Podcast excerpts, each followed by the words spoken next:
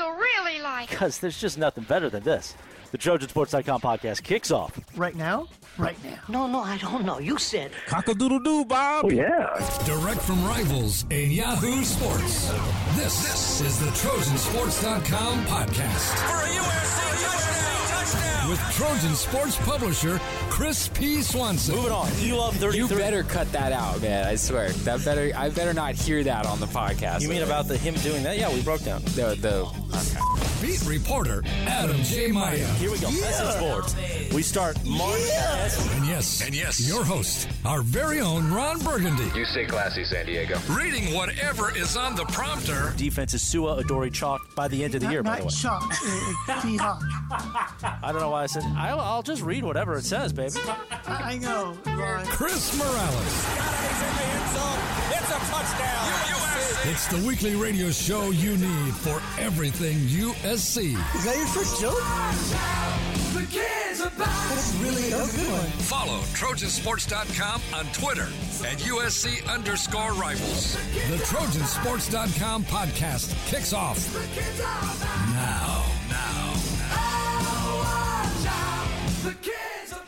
Well, hello, everyone, and welcome to another edition of the Trojansports.com podcast. I'm your publisher, Chris Swanson, and I'm here with Adam J. Maya, uh, USC football wizard. That's my new nickname for you. I hope you enjoy it. Adam, how are you today? The day after Easter, actually. Happy Easter. Yeah, and two days after the end of spring practice, so I couldn't be better. it feels like like school's over. Are you saying that you want a break from USC football? hey, we never take a break here on the podcast, so I'm sure uh, we'll have a lot to talk about. But I'm grateful for what I saw, and I'm grateful that we're moving on. Awesome, great, great answer. I really like that. You could be a politician someday, I think, Adam. Um, yeah, so just I'm really quick. I'm going to plug some stuff. Lots of great things on the site uh, from Adam, uh, from from spring practice was uh, which obviously just ended as we said. So go check it out uh, projected depth chart that we're feeling really good about and a lot of other great content for adam. And if you like recruiting check me out too. I'm okay as well. I also really quickly before we want before we get into the show adam i want to give a shout out to my mom my mother. Hmm. uh, I know this is interesting. Who actually, uh, without really telling me this until recently, listens to the show on a very regular basis. So I need to what? watch my behavior. Yeah, I know. I know. I was shocked. I Game need to watch changer. my. Be- I know. I can't be me anymore because uh, I didn't know my mom was listening. So uh, I, I know everybody's thinking of a few shows where they're like, "And how does Chris's mom still love him?" But uh, on our yeah, what did show, she think of the Sandusky one? Oh, that it was her favorite one, I'm sure.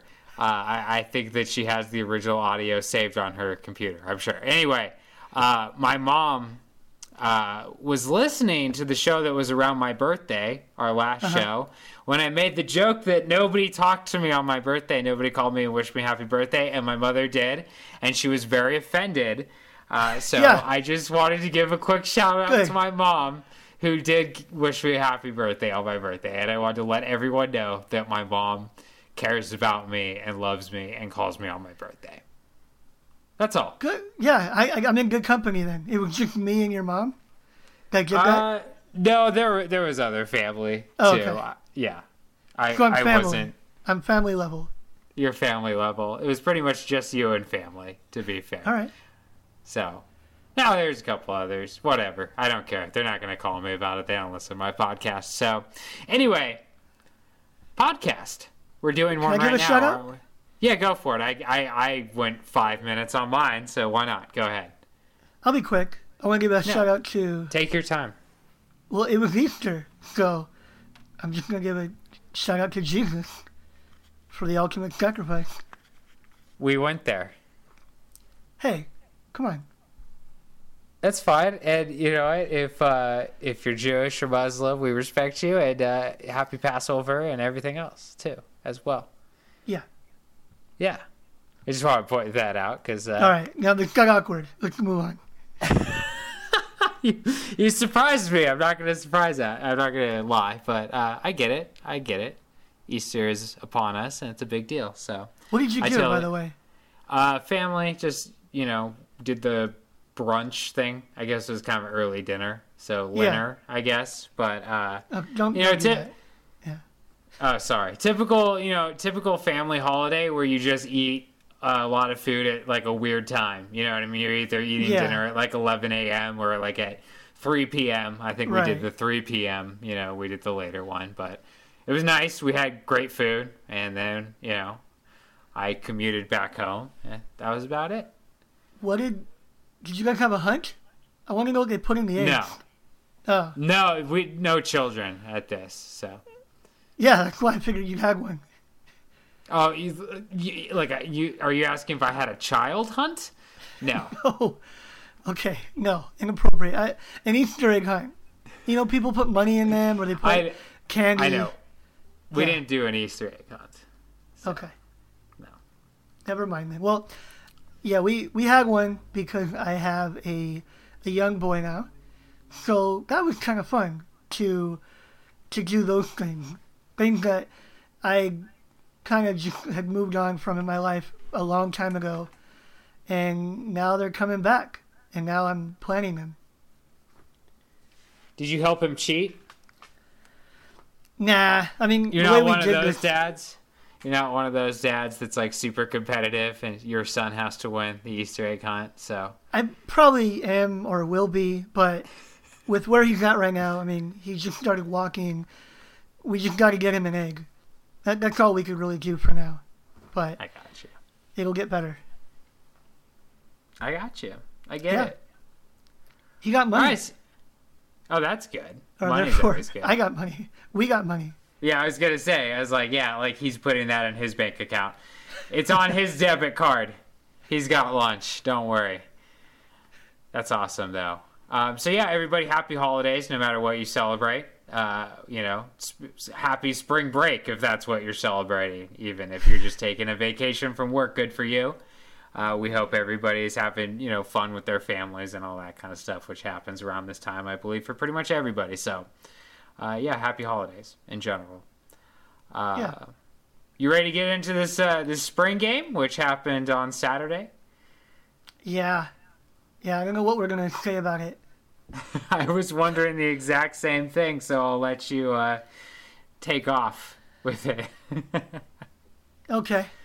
Well, uh, spring game is, uh, I guess, uh, a curious choice of words because it wasn't a game. It wasn't close to a game. They have had games in the past, but the trend has been to protect players, and that's their prerogative. I'm not mad at it, but when you're promoting the scrimmage or the game, it felt a little dishonest. But uh, I, I guess I, I appreciate Clay trying to forewarn people throughout the week. Uh, I think he made that pretty clear early last week that this would not be what maybe what you hoped it would be or what you expected. And uh, it really it wasn't even full speed. It, it wasn't live tackling. It, it wasn't what some of the other scrimmages were in spring.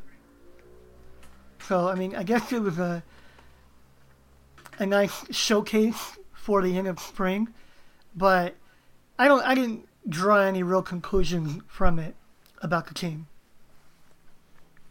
No, I'm totally with you. I don't think you can. Uh, I, I actually I agree with every point you made. Uh, and, and I'm going to get into something about the spring game that's probably not really related to this team, and I hope uh, people forgive me for it. But uh, yeah, I'm totally with you. I don't think you can draw many conclusions from this game. I think that you know the conclusions you can draw are pretty much if you haven't uh, been paying attention to you know the news coming out of practice, or if you haven't seen the team in person, you can see some things. You can see that you know uh, they have some fast receivers, some tall receivers. They have you know there's some uh, the offensive line still work in progress. You can kind of confirm everything that you've been reporting, Adam. Uh, you know, I, maybe not in one setting because there wasn't a lot going on, but you can kind of see you know if you know what you're looking at what's going on. So I guess that's sort of the purpose. Uh, if you wanted to, you know, go see USC in person at the Coliseum and and try to draw a conclusion from it, uh, you can do that. Uh, but that's about it. My now I want to talk a little bit about uh, the spring game itself because, like you talked about, and I don't blame Clay Helton for this. I'm glad you pointed this out because he he did actually, and I don't remember any other coach doing this. Really talk about uh, what their plans were going forward for this spring game and how it wasn't a spring game. I just wish that uh, there was a little bit of a different format. I get that you're trying to protect players. I totally understand that. And I get that. And I, am not, like you said, I'm not mad at it. I'm really not. Uh, I just think that when you're asking fans, especially in LA, you know, to drive from all over LA and spend a lot of time on the freeway and charge them uh, to sit there and you know they have to spend money on you know uh, a lot of money on food or drinks that are you know higher cost than normal all that typical coliseum stuff you should just try to give them a show that's sort of my opinion uh, so I would just like to see something a little bit different. Uh, you know, maybe the same exact format, but then like a seven on seven touch football type competition. I think that'd be kind of fun if they did something like that, you know, maybe Darnold versus Fink or with or whatever with uh, you know mixed receivers or something, or maybe do a little uh, alumni type game. You know, you're going half speed anyway. Why not have the team do a little seven on seven with some of the former players, try to get them to show up? I don't know, something fun, just something that people can kind of get a show out of it. Because I felt like, you know, that spring game wasn't much of a show. I get it, I understand why but it really just felt like a practice. And I think that, you know, it's a spring game. It should be special. You look at these other spring games across the country. I get that they're not dealing with some of the depth issues that USC's dealt with in recent years. I get that they're probably a little bit more built up in the trenches than USC is even right now. But, you know, most I see other teams putting on uh, full spring games. I see other big name colleges across the country packing in their stadiums. I know it's a different atmosphere, different culture, uh, but it just seems like USC around this time could get Los Angeles to really focus, you know, on USC football and and put more people's butts in seats. There's a good turnout, I think, because there's a lot of hope around this team. But get even more if they found a way to put on a show, and I think I just think that there's a way to do that spring game, plural. I, I kind of like it. I like some of your ideas. I'm not exactly sure how how they would really do it. It is an official practice. They get 15, and it's the final one. Maybe Clay would have approached it differently if not so many people had gotten banged up over the course of the last month. But some of that is inevitable, and that'll be the case every year and they do have a a more complete roster than they've had in the past. Um, they don't have their full 85 or you know 82, whatever they're going to end up with, because a, a number of the freshmen are going to come in, summer. But that's no different than before. So they basically have what they normally would have before the suspension. And injuries are always going to be there. So I kind of wish they would get a little bit more creative too. Then, if they're not going to play a game, um, I think the trend has been nationally to get away from playing a game.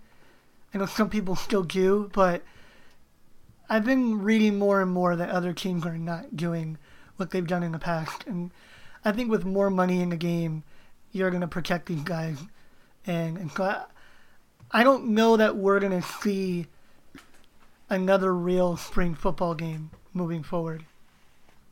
I I, I wouldn't be surprised if uh, it just doesn't what what you guys would remember from the '90s even um, or the 2000s.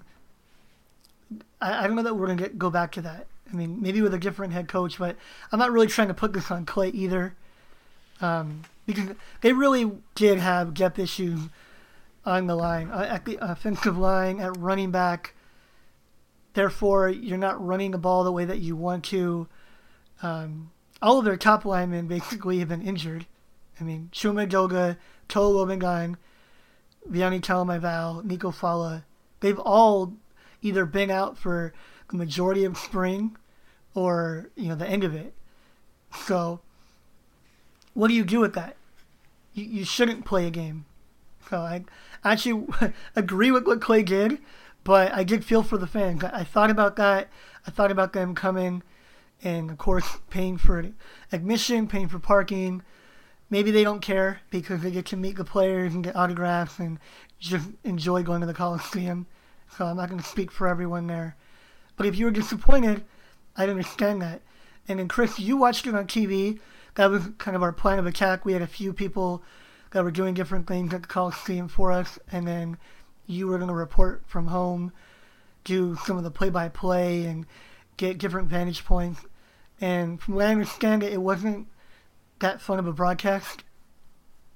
No, uh, well, I it almost felt like they were filling time waiting for something to happen, and not much ever happened. And I think about what we talked about with you know putting on a show or whatever else, or how it just kind of seemed like a normal practice. And and I think of you know broadcasting the spring game on the Pac-12 network, which luckily, right, a lot of people don't have, but you're broadcasting this game on television, and these are the people that didn't go, but are still interested enough that they're going to watch on television. That's who USC is trying to get to the Coliseum, if I'm not mistaken. You know, the guy that's not Mm-hmm. watching is probably not their au- target audience to get him to the Coliseum. It's that fan that's sitting at home and watching. And I think, hey, if USC wants to make their 15 bucks on the ticket, their money on the parking, their money selling them a lemonade or, you know, a churro or whatever else, uh, they got to get that guy that's watching on TV to say, I want to come down there. And there was nothing on that broadcast that would make me think, hey, like anybody watching at home that's obviously on the fence about going because they didn't show up would think, oh, I need to go. That's exciting. They w- would probably sit at home and think, oh, good thing I didn't go. Unless, like you mentioned, they really want to meet the players or they want to, you know, get that poster signed or whatever else.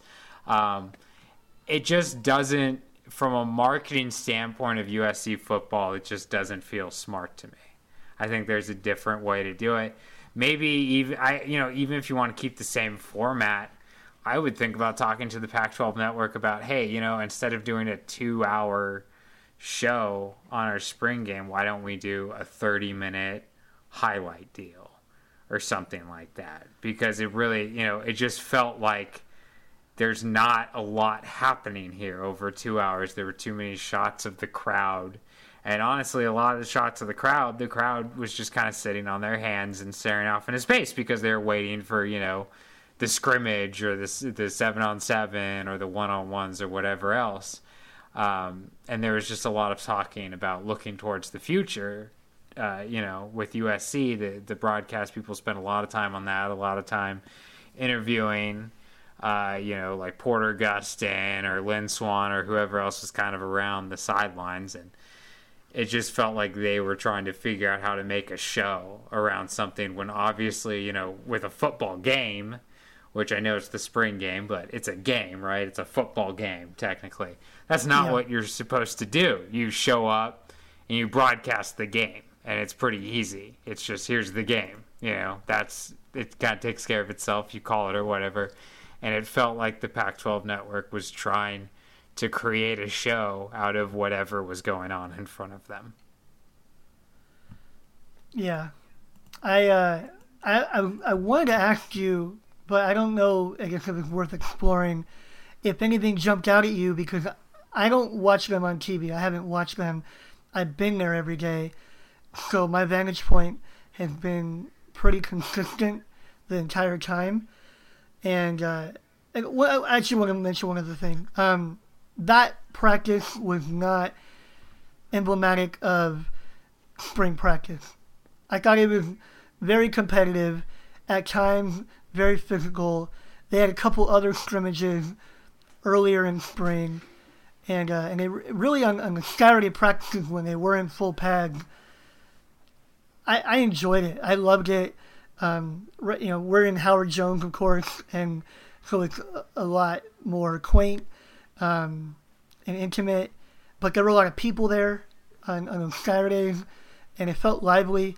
And uh, anyway, so I don't want people to get the wrong idea and think that they were they were going kind of soft. 'Cause I, I don't believe they did, but at the end of five weeks of football, they were just banged up, and, and it happened. Um, and it's happened before. It isn't a new thing or a new trend or I think anything to worry about. I think when it when it comes at one position, there might be concern, and that is what happened on the offensive line. But uh, but in otherwise, I think they're fine. Um, so back to my question: Did anything jump out at you that just watching on TV, it looked like something that could mean something uh, in the future in the fall? Um, just just a couple things that I'm not sure so much about the future of the fall, but when I when I watch on TV, I kind of like to see if it confirms what I'm seeing in person or what I've seen in person because I think that um, obviously you always hear about how coaches want to see everything in person because they're football minds, they're football geniuses, and, and it's almost like they're you know they're always in person with it. They want to see you know everything up close from their uh, point of view. But to me, I almost feel like the opposite in a way. Um, as as somebody that grew up watching football on television, and that's that I feel like sometimes when I'm around these guys in person, you know, all the offensive linemen just look like big, giant offensive linemen to me. They're just way bigger than me. They're big dudes. They look for real. You know what I mean? Um, Yeah. Sometimes I like to see if the speed that I see on the field translates to television. I know that sounds weird, but sometimes you see guys running with the football in person and you think, gosh, I couldn't run that fast. And it sort of amazes you in person, you know, even if they're a four, five, eight guy or whatever, because it's just really fast. And on TV, I think that sometimes you're just used to seeing all this speed around each other. So you can kind of separate better, you know, like who's really, really fast as, as somebody that just views college football. I grew up viewing it on television. You know, you can kind of see, oh, that guy's pulling away. So I say that to say this. Um, I feel like I confirmed that uh, Velus Jones is very fast. I know that that's probably something that everybody had already figured out and already knew.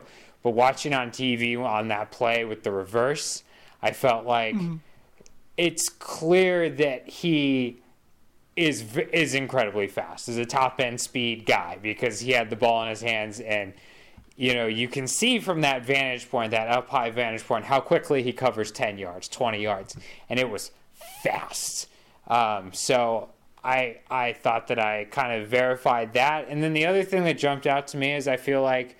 Uh, the limited action I, that I saw from their offensive line and the offensive line, defensive line reps, I felt like their offensive line, some of some of the people that they were playing with, because obviously they, you know, they're missing a lot of guys that should be very important to this team if they're healthy.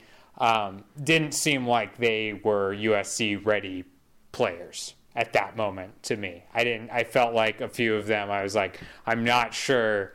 I would be very comfortable at all if you're playing in a college football game, and I felt like my vantage point on TV just kind of you know, sh- not only you could see in the one-on-one reps that a lot of the defensive linemen or outside linebackers were kind of handling these guys and winning, uh, or even you know some of the younger guys like uh, Marlon Tuipulotu was you know fighting to even with older guys. Um, so not only did that jump out, but I just felt like they didn't look right in a way to me. They just don't they just don't look like they, a starting offensive lineman at USC, you know, that you're used to seeing on television. There's just a certain presence there that you're used to seeing with that. And even, you know, in the past, when, you know, last couple of years, they've been very critical of their offensive line. It still didn't feel that way. I, it, I was looking at an offensive line that I felt like, ah, this doesn't feel like a USC offensive line. So those are the two things that kind of jumped out at me. Um, obviously, one of them is very good, one of them is not so good, but USC's offensive line, I should just state again, was missing people that will start. So this might be a situation, you know, where their offensive line in the fall, you know, if, if there was a fall game and I was watching on TV, uh, you know, preseason or whatever, I would say, okay, everything looks right now because, you know, they have these three or four guys back or whatever it is now. Um, but those are the two things that did jump out to me on television. All right, cool. We'll get you to awards.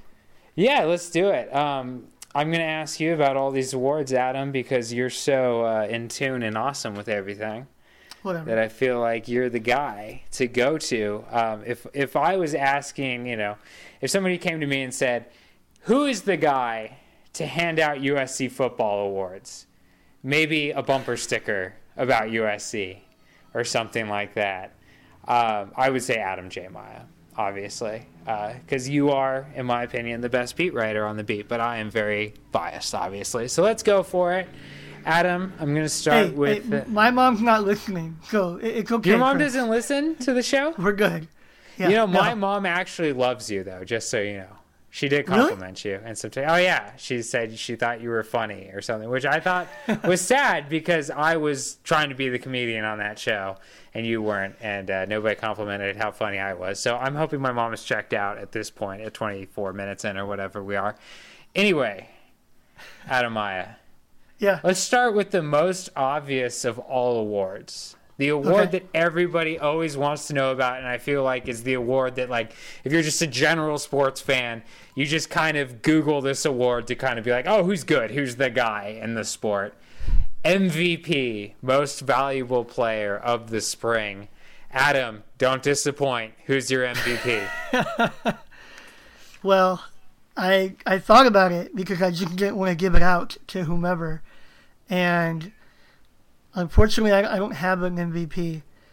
Um, I don't believe that there was one player that separated himself from everyone else. I know it would be easy to say Sam Darnold, but Sam threw 10 picks, which comes out to two a week you know, two for, for every three practices. Um, I thought he played really well. I mean, he's obviously the best player on the team, but uh, he wouldn't he wouldn't call himself the MVP. You know, and I and I'm not going to do it for him either.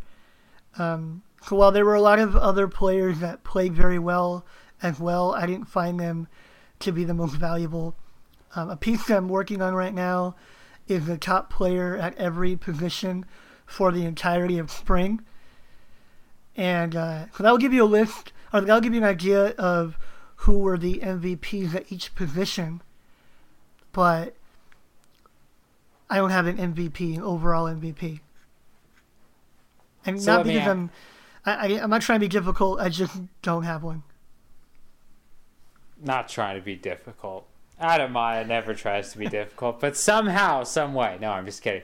Um, Adam, I have to ask you because I'm really good at math and I'm doing it in my head right now. That's a joke, Okay. obviously. But let's say they get to the Pac 12 championship game. That's 13 games, right? Before the Heisman Trophy is handed out. 13 games, if I'm not mistaken. They get to the Pac 12 title game. Two interceptions. That would be the 13th game. Yes. Two interceptions a game. Sam Darnold's throwing 26 interceptions. How many touchdowns would Sam Darnold have to throw to win the Heisman Trophy if he threw 26 interceptions? I'm going to say 79.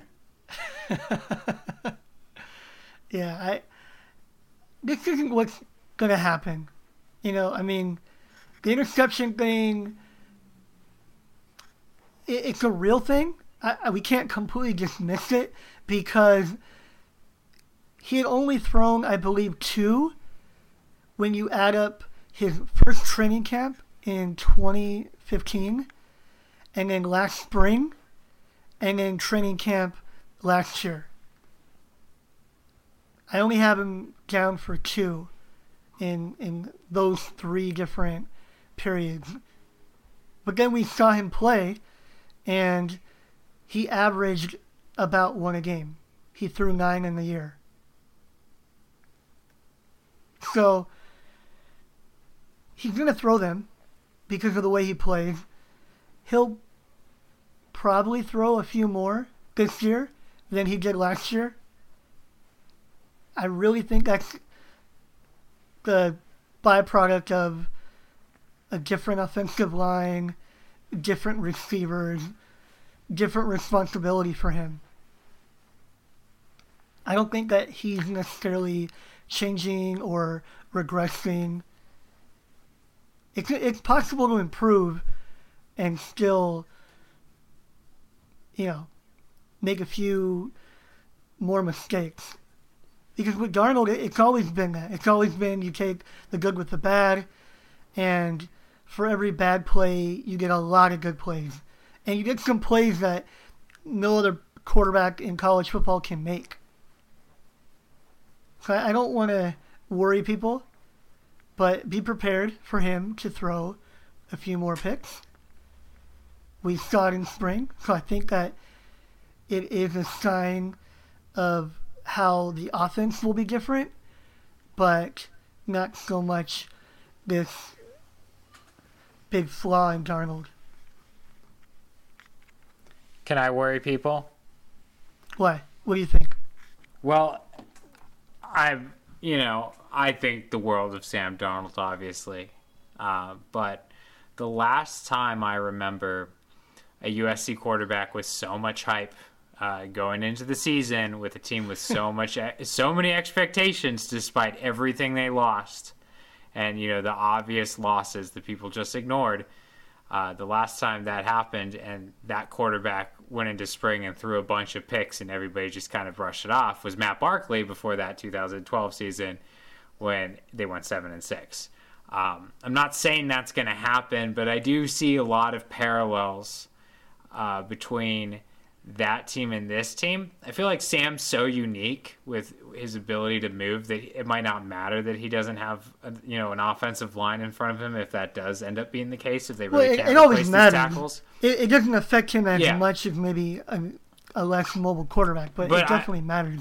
I'm saying it doomed losing Kalil, losing you know that that piece of that offensive line doomed that team, doomed Matt Barkley because he didn't have.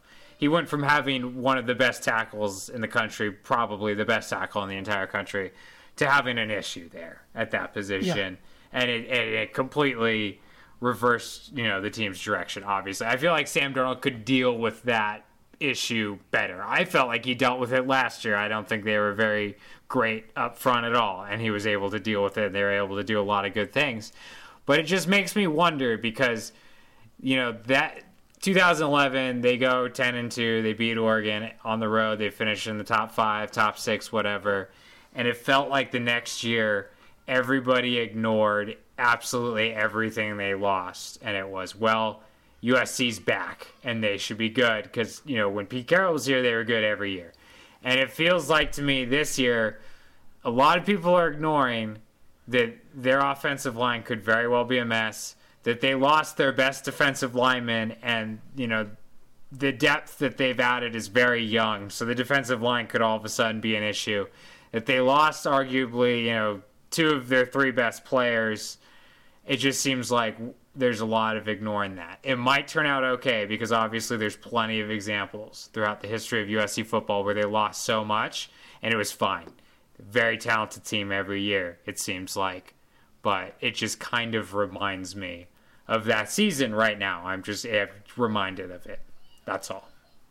Yeah, and I think there are some parallels. Um, I don't really like the Darnold going to Barkley. In fact, I feel like this summer is going to be huge for him and these receivers. It'll be an extended period where they can figure out their timing and their tendencies. If Darnold threw a bunch of picks in training camp, then I'd be concerned. And my bet is that he won't. I, I don't think he'll have double digits over that. You know, they, they basically have about a month before the opener. And I think that he'll cut that in half. I think, uh, or better. I think he'll he'll play really well. Um, he won't be guessing the way that he probably did in spring. He admitted that he was forcing a lot of balls and he kind of put the onus on himself. But I know that he's expecting these guys to do one thing, and they didn't, or they weren't sure, or they, they didn't have that uh, you know that that rapport that they're gonna have, that they're gonna need time to build.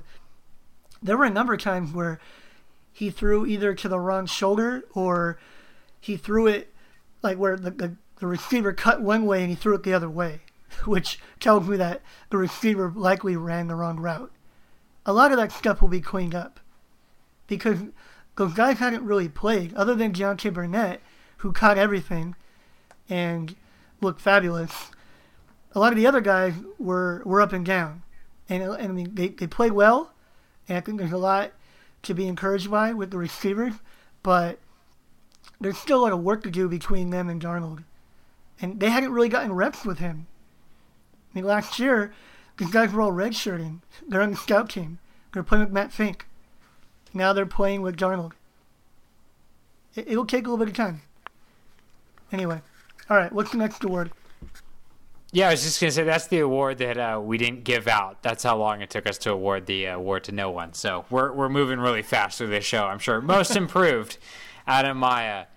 Who is most improved to you in this spring? Okay, so the guy who I felt improved the most from when I last saw him in the Rose Bowl to now was Jack Jones. He got a little cameo in that Rose Bowl, an extended cameo with Adoree' going down. And he had a hard time. Now, we don't have to make a big thing about it because he hadn't played a lot and it's quite a situation to be thrust into. But it was rough. And USC, in some respects, pretty fortunate to make it through that without Adoree' in the fourth quarter. Right now, I I wonder how things would have played out with if Adoree' had come back, because obviously you have Adoree' on one side and Biggie on the other. Jack Jones would then probably have to become the nickel. He has to play. That that's how good he's playing right now. I think he can be one of the better defensive players in the team this year. Um, I I just love the way that he practices. I now you get more than just performance with him. Um, you get an attitude, you get a swagger, you get a cockiness, you get braggadocio, and some of it is gonna turn people off. But uh, if we're just judging between the lines, I I feel even more confident that this kid will be very good, if not great. I'm glad you brought up Jackie Jones because we actually we had a conversation that I kind of want to talk about a little bit. Um, you ran a, a, they said it recently featuring Jones. I believe it was that they said it um, where Yeah. he made comments that I know people are going to be upset about or you know whatever else people are going to think he's a jerk or disrespectful or something because he Well- literally says I'm I think I'm the best player to like ever play the game. I mean, right? I mean, that's basically what he's saying. Um, Yeah, in a nutshell. We should read the quote. I mean, read the whole Okay. quote. Do you okay? Do you have it in front of you, or do I? Yeah, need I to do. I- okay, go I for it, then. And the funny thing about it, I was asking him about whether he was better as a kick returner, or a kickoff returner, or a punt returner. And he says, I think I'm the best at both. And then he was asked, Well, what makes you believe that? And here's his quote Because it's me. I don't think nobody is better than me. And I'll look into your eyes and tell you that. I'm the greatest to ever touch the field. I believe that in my heart, and nobody else can believe it. Nobody else has to believe it. But I believe it. And that's all that matters to me. Okay. So this is this is why I bring this up. Is I understand if you if you know you're a USC fan and you have favorite players and that makes you think Jackie Jones will not be one of my favorite players. One of my favorite players will be a guy that's humble and will be a guy that you know says nice nice fluffy quotes or whatever. You know, I I get that. because I've been there too, following other sports. When people said things, that's like, wow, dude, like really, like I, I can't, I'm not rooting for you or whatever else. But if if you're a fan of a football team, if you're a football coach, Jackie Jones is the player you want on your team, and he is on my watch list for a potential great. And this is why he has that attitude, which will turn people off, but he will not let himself be anything less than great. It will not happen because it is obvious to me that he will take it personally if he's not the best football player out there. It will bother him. He will hate himself and he will kill himself to be the best. And those are the guys that become the best. He reminds me, you guys all know I'm a boxing guy. I brought this up to Adam Maya earlier after we talked about the quote when you know when we published the story or whatever. It reminds me of a fighter. It was the number one pound for pound fighter in the mid '90s when he was like 44 0. James Toney uh, won titles at middleweight, light heavyweight, cruiserweight, and uh, heavyweight title as well. Uh, he did beat John Ruiz, so that doesn't really count. But uh, he had that same attitude where yes, he was incredibly talented. Jackie Jones is incredibly talented as well. So obviously that's that's what it's about, right? It's not just about the attitude. Um, but he was able to overcome so many things, you know, an eating disorder, being out of shape, and beat guys and win big fights because I don't think he would ever let himself lose. I think that that was a huge part of it is he was so competitive. And yes, he talks about how great he was, and Jackie Jones does. But there's something there. There's there's, there's a special quality there where while that guy might seem brash and might turn people off, he is going to push himself so hard to be great. And that is what you want. I know Jackie Jones will do that. I don't know if everybody will do that. I don't know if the nice guy will do that. Maybe he will. Maybe it doesn't matter so much. But I know Jackie Jones will because he truly believes he's the best and he's trying to prove it to everybody. I go back to when he was in high school and he was a four star. And this is when I first saw this quality out of him. He was so mad he was a four star that every time he saw Adam Gorney at a seven on seven event at the five star challenge in Baltimore, wherever it was, he went up to Adam Gorney and talked to him not about how he should be a five star, but what he could do to prove to him that he is a five star because he is one. And why isn't Adam Gorney seeing it? and he would. I saw. I'm. I literally. Wait, did he have I his saw- on at the time that they were talking? Did he what? I was, I tell, I'm sorry, I missed that. Oh, I didn't know if he. I wondered if he had his pads on while they were talking about that. Oh, You're bad. I hope we don't get a, an email about that one. I love that that little reference though. Um, but I saw him pick off passes at the five star challenge, and he would run the ball to Adam Gorney and go, "Am I a five star?" Yeah. And you know what? Adam Gorney made him a five star because he eventually proved it to him. I feel like Jackie Oh, then he Jones. had to have his pads on. Then he had to have one. on. Okay. He did. He did. You're right. Um, Jackie Jones, I feel like, is the guy that that will take it personally when people don't name him an All American and All Conference, and he will just get better and better and better, and he will eventually make it. That's what I see his future being in in, in football. I really do. Okay. Yeah, yeah, he's driven for sure. And improved. Yeah, that that attitude matters. It really does. I know that it can turn some people off, but I think you see it a lot out of great athletes too. Is that there's this confidence that they're the best, and I think that it just it helps you. It really does. It helps with your drive. It helps with you know confidence is always important in sporting events.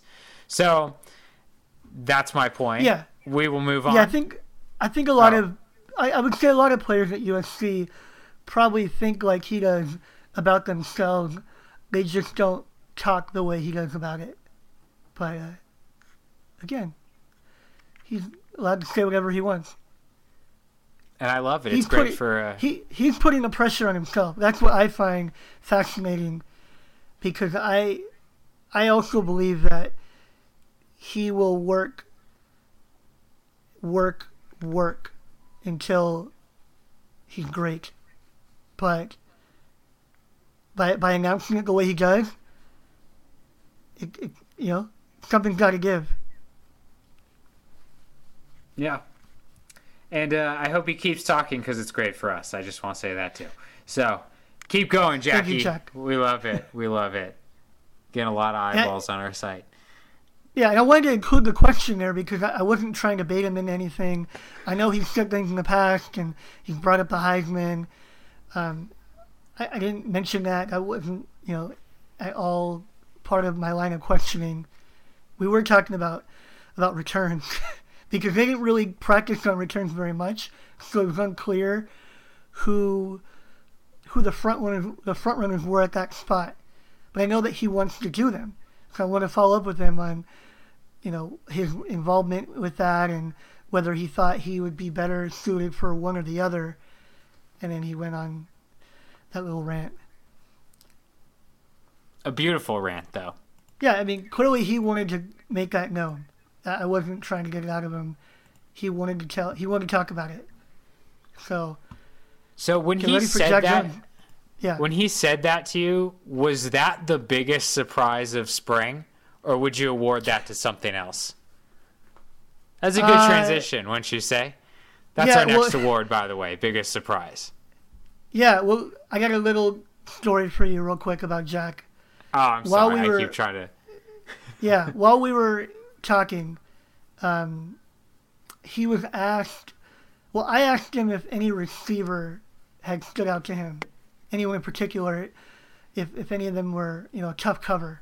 I like to ask that of defensive backs, and he kind of just said that they were all good, and you know he didn't really answer the question.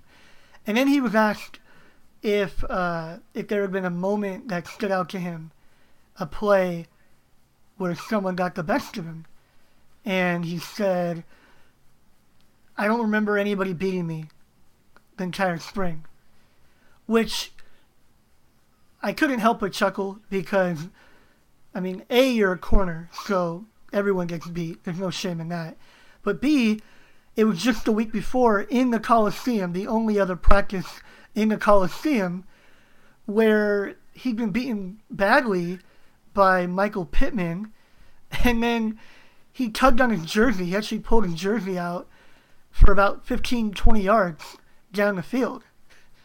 And so when he said he didn't remember getting beat, I had to do I just told him, what about Pittman?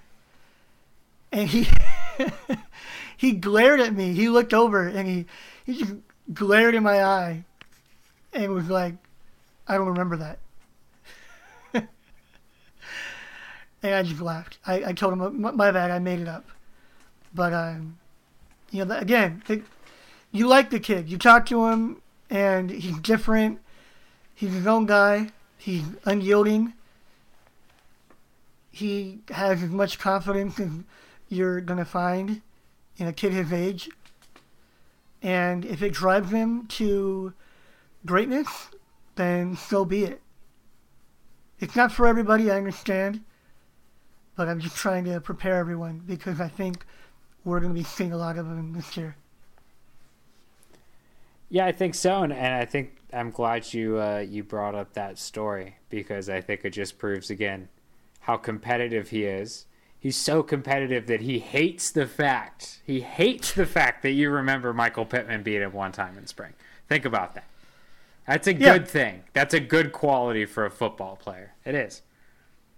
Yeah, I mean, I, I, you're right. I think he's the kind of guy that he wants to erase something like that, not only from his memory, but from everyone else's. Yeah. All right. All right, so the, the biggest surprise of spring, I'm going to let you tackle that award. Oh, okay. I finally I get to hand out an award. Is this the Chris Swanson bumper sticker? Is this what this is? Let's go You back like, to that. You like how I referenced that award that disappeared so long ago? A lot of things disappear without ever being addressed hey, directly. I I never I never say a word. We just keep chugging along.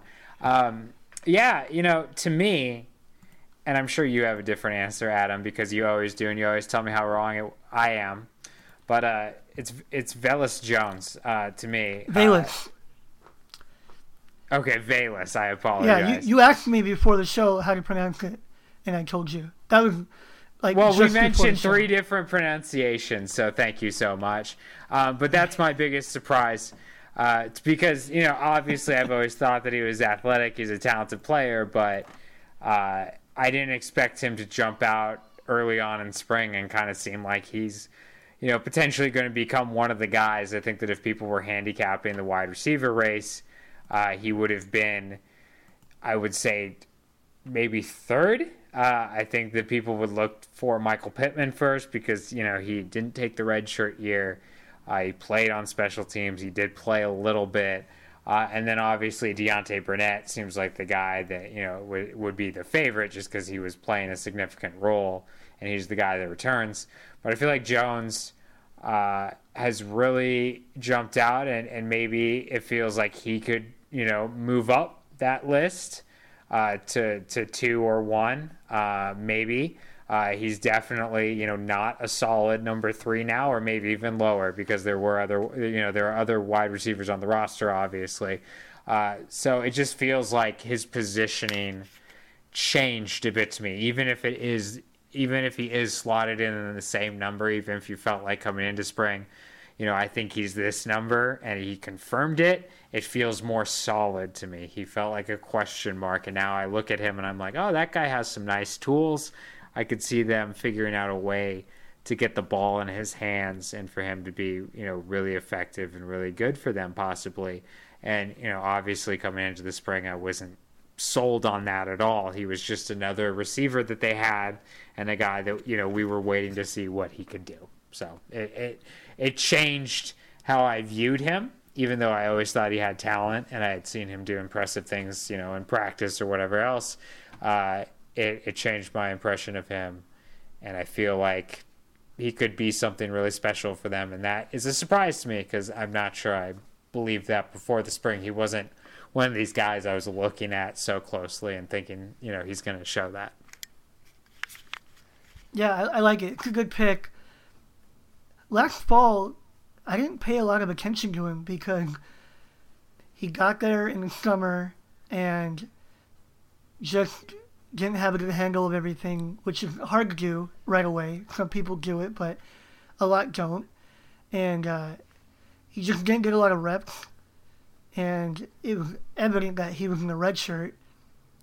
And then he was relegated to the scout team, which I do follow in practice, but I'm spending a lot more of my time monitoring the rotation with the first team and the second team and the guys that are that are involved in the game plan. So with Velus Jones, not that I'd forgotten about him, but I've been pretty far removed from what I've seen him be able to do. He has a, I think, a somewhat rare blend of size and speed where he runs like a track guy, but he's bigger He's a legitimate six feet, probably 205 pounds. So, built almost like Rojo and and run like Rojo, but I mean, he's a little bit different, obviously, being a receiver. Usually, those guys are they're thinner or they're shorter. Velus is a is not a small receiver. He's He's not tall either, of course, but he's just he's compact, and and so he can play with the physicality too. We saw him make some plays downfield, 50-50 balls, um, but he, and he plays at another speed, and he's probably the one of the, the players I'm I'm more curious about for the season I, I feel like I've seen enough in practice. I want to see how he'll play in a game. And the spring game would have been nice for that. He did have a couple plays there, and you could see that his speed was at another level than a lot of other people. But again, because that, they were playing at about three quarter speed, I, I don't want to make a big deal out of anything that happened in that spring game. You, you never know how someone's speed will translate in a game. We've seen people before that practice very fast but don't play fast. It's just different when it's real. And uh, my hunch is that he's going to play fast. I, I think that he's forcing his way into the rotation. Um, it's still unclear exactly what the pecking order is at receiver. Velus primarily is used in the slot, but also out of the backfield. And this would all be a lot easier if their best receiver also wasn't playing that position. If Deontay Burnett were, were a true outside guy, then I put my money on Velus starting and being maybe an every down receiver. It's going to be hard for him to do that if Deontay's taking most of the work there. I think Deontay can play outside too, but I don't think that can be his primary spot. I think that's going to be a tough load for him to carry. He's not a real big guy. Um, he's not as big as Velus. Deontay weighs 172, he told me, as of last week. And, you know, they're about the same height. I just think that he'd have a hard time dealing with that on a down in, down out basis. So if you're putting him in the slot, then you have to get more creative with Velus.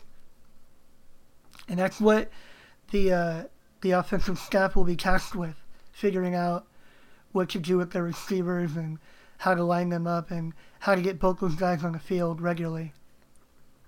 But I really like what he did. He started out hot, maybe faded a little bit in the second half, although he did finish well. Um, so I I don't know what his role is yet. That, that's the hard part with him. I can't project him. I can't say Velus Jones good for 50 catches next year because I don't know how much he's going to play. But I think he can play good football. I think he's ready to play good football now. And uh, I think that he'll probably be in the running as a returner. Maybe both kickoff return and punt return. So who's your biggest surprise then, Adam Maya? They looking good. We can go with that. You're fine with that? Yeah, I like it. Are you Are you sure? Yeah, Okay. yeah. Okay. That's fine. Uh, Official. I, am gonna. It's official. I'm gonna defer to you on the next one anyway, even though I think that um, everybody in the universe could guess uh, this this one. I really do. Everyone. Um, yeah. including my mom because she's a regular listener to the show. So I think my mom would get it right too. Uh, best redshirt freshman. I think that everybody would just even even if it is closer than people think. I just feel like everybody would trend this way. Uh, I'm not going to give away Hmm. my pick, but you know, Adam Maya, who do you who do you think it is? I have a feeling that we have very different people in mind. Uh, Wow. My pick for the best redshirt freshman in spring is Cary Angeline, the tight end. I thought that he was fantastic through all five weeks. Uh, Daniel Imatorbhebhe was limited for the entirety of spring. He had, he had a shoulder injury in which, if they had a game, he would play through. But because they didn't, they kept him in a yellow jersey non-contact. And Cary did a lot of what I thought Daniel would do, making plays downfield, catching everything. He's a really big target, a bigger target than both Tyler Petite and Daniel Imatorbhebhe. Uh, knows how to use body downfield. Um, really drawing the attention of all three quarterbacks. I think that's when you can believe in it, when you see whatever quarterback he's working with. Because, you know, he would work with the ones, but he would also work with the twos, and then he would work with Jack Sears as well, which I don't know that that was necessarily a third string, because I don't know that they had that many players, but um, maybe a mix of twos and threes.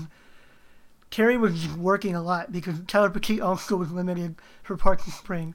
So he got more reps than he could have asked for. And he was probably targeted about as much as any receiver. So I I'm, I'm I was really falling for him for his skill set. Um, it was hard to judge in terms of, of blocking where he's at. Uh, I did talk to Baxter about it, and he seemed like he, he said that that Angeline was fine. Clay in one of his rare critiques, said that he stands to grow as a run blocker, which is probably the case. You would expect that. So I, I feel like if nothing else, he put himself in position to compete with Tyler Petite as the second tight end. Daniel Imatorbhebhe is going to be their feature tight end, but you don't play one tight end the entire game. Also, USC likes to use two tight ends. We're seeing more and more of it. And I think this guy has to be on the field. I, I think that they want to put him on the field. I think that he built that confidence. Um, it, it's going to be competitive because Tyler Petite can do a lot of the same things that Cary Angeline can do. Um, but I think Petite still has more to prove as well. Um, and he's not to have to prove it in games, maybe not so much in practice.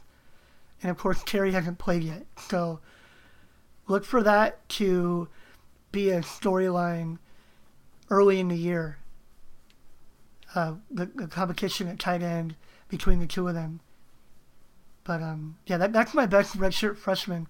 There were probably a handful of guys that I thought were worth considering, but Cary to me was uh, also a big surprise, and um, for me, a, a somewhat easy choice as the best redshirt freshman. And see, like everyone in the universe, I read your coverage this spring, and I thought it was pretty clear who you're going to pick. You true thought I was gonna pick him. Oh yeah, Okay. What about your your mom? Would have she thinks I'm going with Cary? because she reads your coverage and knows exactly what you're thinking. You've loved Cary Angeline this spring. It's been very apparent. I don't know if you've noticed that, but Yeah, no, I have, and I, I want to tell people too that I don't I don't play favorites. You know, I mean, it, it could have been anybody. Um, it I wasn't expecting it to be Cary Angeline. That's the way that the coaches pronounce the name, so I think that's right. I, I always said Angeline, but they say Angeline, so I'm gonna go that way with it from now on. I'm trying to they probably know. yeah, I'm trying to train myself to pronounce it correctly. Um, but with Cary, I, I did like him last year in the fall, but then of- of course he redshirted and was on the scout team. So I just came in with an open mind here, and I feel like he's really good. I mean, we, we know what I think of Daniel Imatorbhebhe. And, Oh, yeah. and now I, I and now I, I see Cary as you know number two. I I think he's our second best tight end. We'll see. And I'll also point out, as you say, that you don't play favorites, and I totally believe that. That for those that thought that you played favorites for Ronald Jones, because uh, that was usually the player that you got accused of loving the most. That might have only been by a few users, but we haven't mentioned him yet, have we? So there you go. Adam loves everyone. Believe it. He he does. He really does. He loves everybody. Uh, best true freshman, I think, is even more obvious than best redshirt freshman, possibly. But go ahead, Adam. Surprise me. Yeah, this You one won't. your mom should know, or she's My mom does know. My mom actually asked me about this player during Easter. Oh, did she ask you how to pronounce his name, or what did she ask? She knows not to ask me how to pronounce people's names. Okay. All right. Well, if I didn't give it away already, it's uh, defensive tackle Marlon Tuipulotu, who, in a matter of a few weeks, looked like their second best defensive lineman. And uh, spoiler alert on my standouts from spring practice, he was their best defensive lineman in spring. I'm not saying that he's already better than Rasheem Green, but he had a better spring than Rasheem Green. Marlon is really strong. We knew that coming in. He has a wrestling background, which, you know, just gives him, I guess, like a, a unique set of skills for that position. And uh, he, he's really good with his leverage. Uh, but what what I was surprised with is that he's really quick. a lot of times when when high school kids come in and they're that big, and that's not new to me. I mean, I worked a lot in Orange County, and you know, between offensive linemen and defensive linemen, there's some big guys down there. There, there are a lot of players that play over 300 in the Trinity League. So I'm used to seeing that at that age from a 17 year old. Marlon wasn't unique in that way, but they're usually pretty slow. Which you know they, they just they need time. They need to get in the weight get in the weight room. They need to kind of build their muscle and cut some of the fat. Marlon looks like he's ready to go. You know, and I, I, I almost cringe saying that about a freshman defensive lineman. I think that that position is probably the the toughest to come into and play for a true freshman. Uh, right there alongside offensive line. I mean, may, maybe maybe it's right behind offensive line. I mean, you can argue that it's one or the other, really. Um, from a physical standpoint, I mean, quarterback is a whole different deal, but physically, to to play on the on the defensive line and be good as a, a true freshman, I mean, those guys are rare. Those guys are special, and so I, I don't want to go too far with with what I'm saying here, but the way that he practiced, he looked better than the guys around him. And he was beating these offensive linemen that have been there for a couple years, even if they don't have a lot of experience. He was consistent. Uh, a lot of times with freshmen, they maybe they'll, they'll have a great week and then they'll kind of fall off. And I felt like he was getting better. I won't say got better every day. That's just too cliche. But I think he was consistently good and was playing better in the second half than he was in the first half. So he's someone that's going to play. How much, how good, we don't know yet, but um, he was another fairly easy call for, for an award. Best true freshman. We've had a few easy calls, and we haven't taken less than 10 minutes to talk about anything. It's okay. It's a good show, I think. I think. Adam, Yeah. best competition. This is one that I think is intriguing, and I might totally be wrong. But I'm always intrigued by competition, so I want to hear what you have to say. I have my pick. You might agree, but go ahead. Okay. Best competition. Yeah, I'm looking forward to a few of them, and it was a bit anticlimactic. I'll give you an example.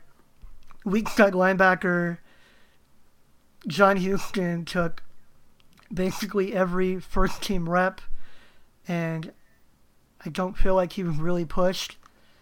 Um, even Jack Jones, I thought there'd be competition at cornerback, and there was a little bit. Isaiah Langley uh, showed some things where I think you know they, they feel better about rotating with him. Um, and he even he did get some first team reps, although it appeared like they might have been sending Jack a message at some point. But I don't think it was very competitive there. Um, defensive line, I I thought that um, it'd be very competitive, and really I thought Marlon kind of won going away over uh, Josh Fatu and Jacob Daniel. Um, we'll, see what happens in the fall there because Kenny Bigelow will come back, and the way I did my depth chart, I only listed two down linemen because for the majority of the first team reps, that's how they were lined up with two down linemen and then the two outside backers, which are, you know, typically occupied by Porter Gustin and Uchenna Nwosu. But uh, with the second team, they would run three down linemen. So they, they do do both, and they will do both, but they're in so much nickel that I, I, I put it down as more of a, a 4-2-5 rather than a 5-2. Um, and I got Marlon, what uh, you know, won that decidedly So where I did see competition, and I think it's still open, uh, very open, and probably uh, something that we're going to be talking about a lot in the fall is wide receiver. It seemed like each week there was a different guy that was the best guy that week. And we saw Velus, we saw Tyler Vaughn, Michael Pittman, all have their week at the same time. they would they would come down as well, where they, they might have had a bad week or you know might have struggled. Um, they were they were all a bit inconsistent, and they're still young. You know, even Michael Pittman. I know he didn't redshirt, but he didn't play a lot of receiver last year, so he's really not ahead of those other guys, especially not now with spring. Maybe he came in the spring a little bit ahead, but now I would say they're about in the same place. Deontay Burnett, to me, was clearly their best receiver when he was on the field, but he missed maybe about a third of spring with varying injuries. So it did give opportunity for these other guys to play. We saw a bit of Joshua Imatorbhebhe, and he flashed, and he's someone who is intriguing, and I think has a chance to uh, to fight for playing time. I definitely think he's in the mix. Um, and I mean, you still have Steven Mitchell coming back in the fall, of course, and you know he'll have something to say about who's doing what at receiver. Jalen Greene worked with the first team, I think, every day. And I thought that was a bit surprising. They ended up rotating Vaughns and Pittman. Even though I thought Vaughns and Pittman were a little bit better than Greene. They just kept Greene there. And I wonder if that will hold. My feeling is that it won't. But I don't know that. Greene is the veteran although he hasn't played a ton of receiver either. I just found that curious. Unless they believe that he was playing better than the other guys. I could just be wrong. Um, and I'm sure he has a better handle of the play, but he, I know that he does because you know he was a quarterback. So that might have a lot to do with it right now. Um, I think the freshman receivers that are coming in are going to have a chance to win playing time. So it's gonna be hard to it's hard to project who the starters will be right now. I think more of them will play than they did a year ago. Where last year it was a lot of just Juju and Darreus and Burnett. I think we're gonna see five, six guys playing, but uh, who's gonna be playing in crunch time? It, it's Deontay, and then I'm not sure. So that that's I think uh, the most competitive spot that we witnessed in spring, and I anticipate that, will continue in the fall. I'm surprised that I'm, you know, not the negative Nancy here. I actually thought, even though some of these competitions weren't competitive, I thought that a lot of them were actually very fascinating. So I totally get your point. I picked receiver too. That I think that's kind of the number one, the obvious choice, but I thought there were some fascinating competitions, even if they weren't competitive uh, in some spots. I, I, think that we learned a lot. So that was my point before the question, I guess. But I get I get where you're coming from. Adam. Yeah. Biggest answered question. What are you thinking for this? Biggest answered question. Okay. Yeah, this is question, this is an interesting one, I think. Yeah, the, the question that we had uh, one of the questions that we had coming in spring that I felt looked to be best answered by what happened in spring was the defense as a whole. Um, a lot is being made of Clancy Pendergast coming back and being and everybody being in year two and working in that system, and I think that that is a is huge. I think that's a big reason why we saw that improvement. Although a couple years ago, once upon a time, Justin Wilcox came back, in, and it was year two, and he was returning a lot of the same players. And uh, you know, he people thought maybe his team was a bit complicated, and wondered if you know if players were having a hard time grasping it. And well, he's gone on and, and been successful. You know, obviously he had a, a great year at Wisconsin last year, and now the head coach of Cal. He's doing something right. Um, I felt like what we saw on the defense, especially where there there were departures. You look at inside linebacker, and they lost Michael Hutchings and you know, Quentin Powell to a lesser extent, and then in the defensive backfield, Adoree' and Leon McQuay, and of course on the defensive line, Stewie Kolovatu. And uh, individually, you know that you're you're not going to just make up for Tu'ikolovatu with one guy or Adoree' with one guy. And, and maybe even Hutchings is going to be hard to, to just plug in and get what you got from him. I, I, he had a really good year last year. We didn't expect it going into the year, but it happened. And I think it was a, you know, maybe underrated, but it definitely a reason why the defense performed as well as it did last year. And, and you look at the Rose Bowl to, you know, if you're if you're wondering, I mean, I thought Hutchings was good for most of the year, but he had a huge role in that game. They don't win that game without him, or McQuay, you know, and of course the other two I mentioned as well. So what we saw from the defense, I think, is more depth, um, more players that are going to be rotated. I don't think that Clancy's just going to change his nature. I think he's always going to lean toward a set group of guys. But where people need a breather and need to come off the field, I think that he has more trustworthy options.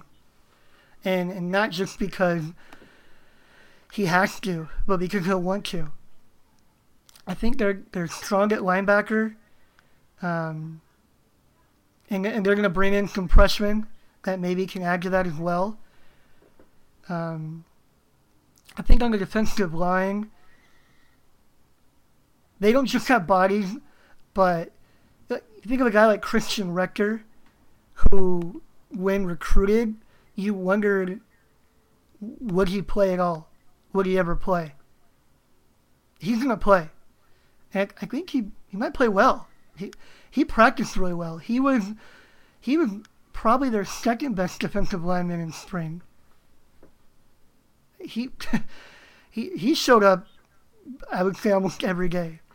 Um, and you know, again, it's something that we have to see in game at that position. But um, but there there were a couple guys like that. You you know what you get with Rasheem. Um, I'm really interested to see these, these true freshmen that are coming in on the line because I think that there's an open mind there to play different guys. But um, but anyway, I I feel like the defensive line, while they're missing their star, um, is going to be deeper and going to be fresher and can be more effective over the course of a game because they're going to be rotating more. And then the defensive backfield is probably their their strongest area of the defense, which is what you want in the Pac-12. I think that they can be the best secondary in the Pac-12. Um, I mean, Chris Hawkins basically ended any competition at safety. Marvell Tell uh, took a step forward for sure. I thought Biggie was dominant this spring. And then Jack Jones was right behind him. So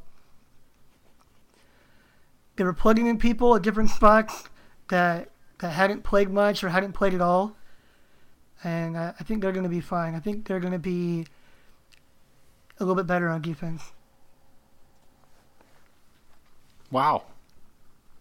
What an in-depth analysis. Are we on to biggest question mark? Yeah. That's like our last award, huh? This isn't a good award though. This isn't Well, like it's not really award. an award. It's more of an observation. Yeah. So we're done with the awards. Yeah. Get ready for our one observation before we move on to the next segment. Who's our obs- who's our observed problem? I guess. Sorry, person that we're picking. Well, it's not a person, it's a unit, and it's the offensive line.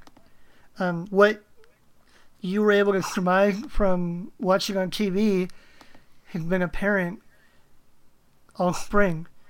Uh, it's really incomplete.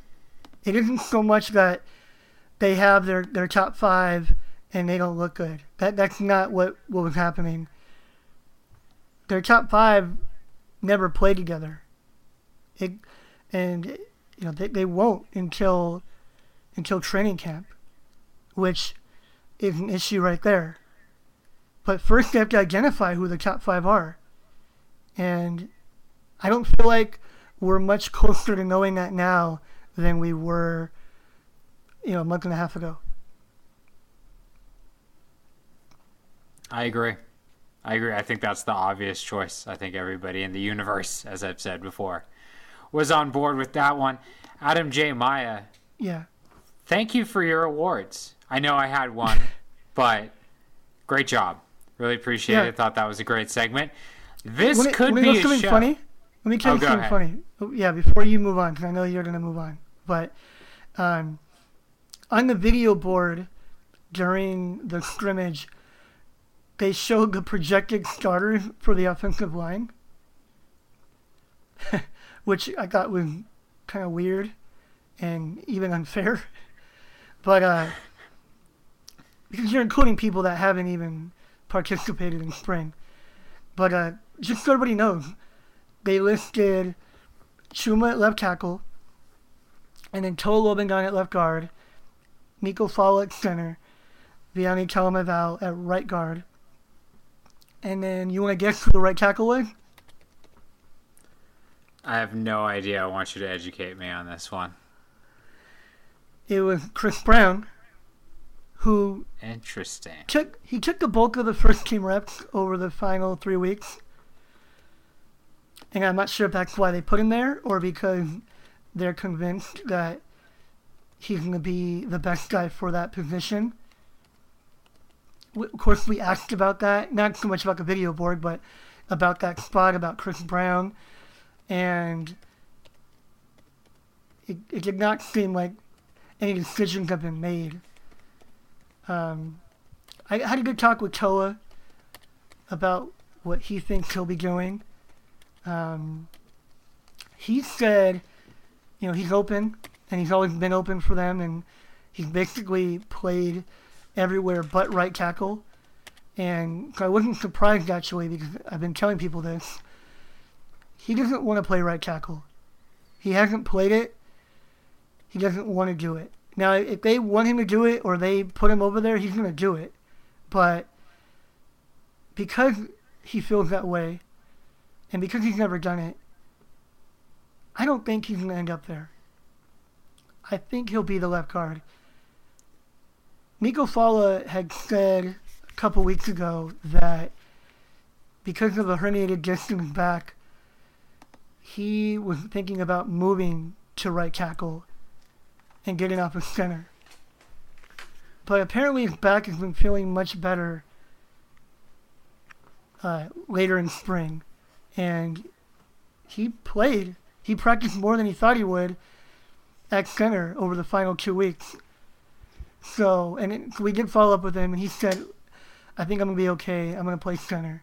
So he might have just had a fear uh, at that, you know, that one time that we talked to him, and and now it's subsided.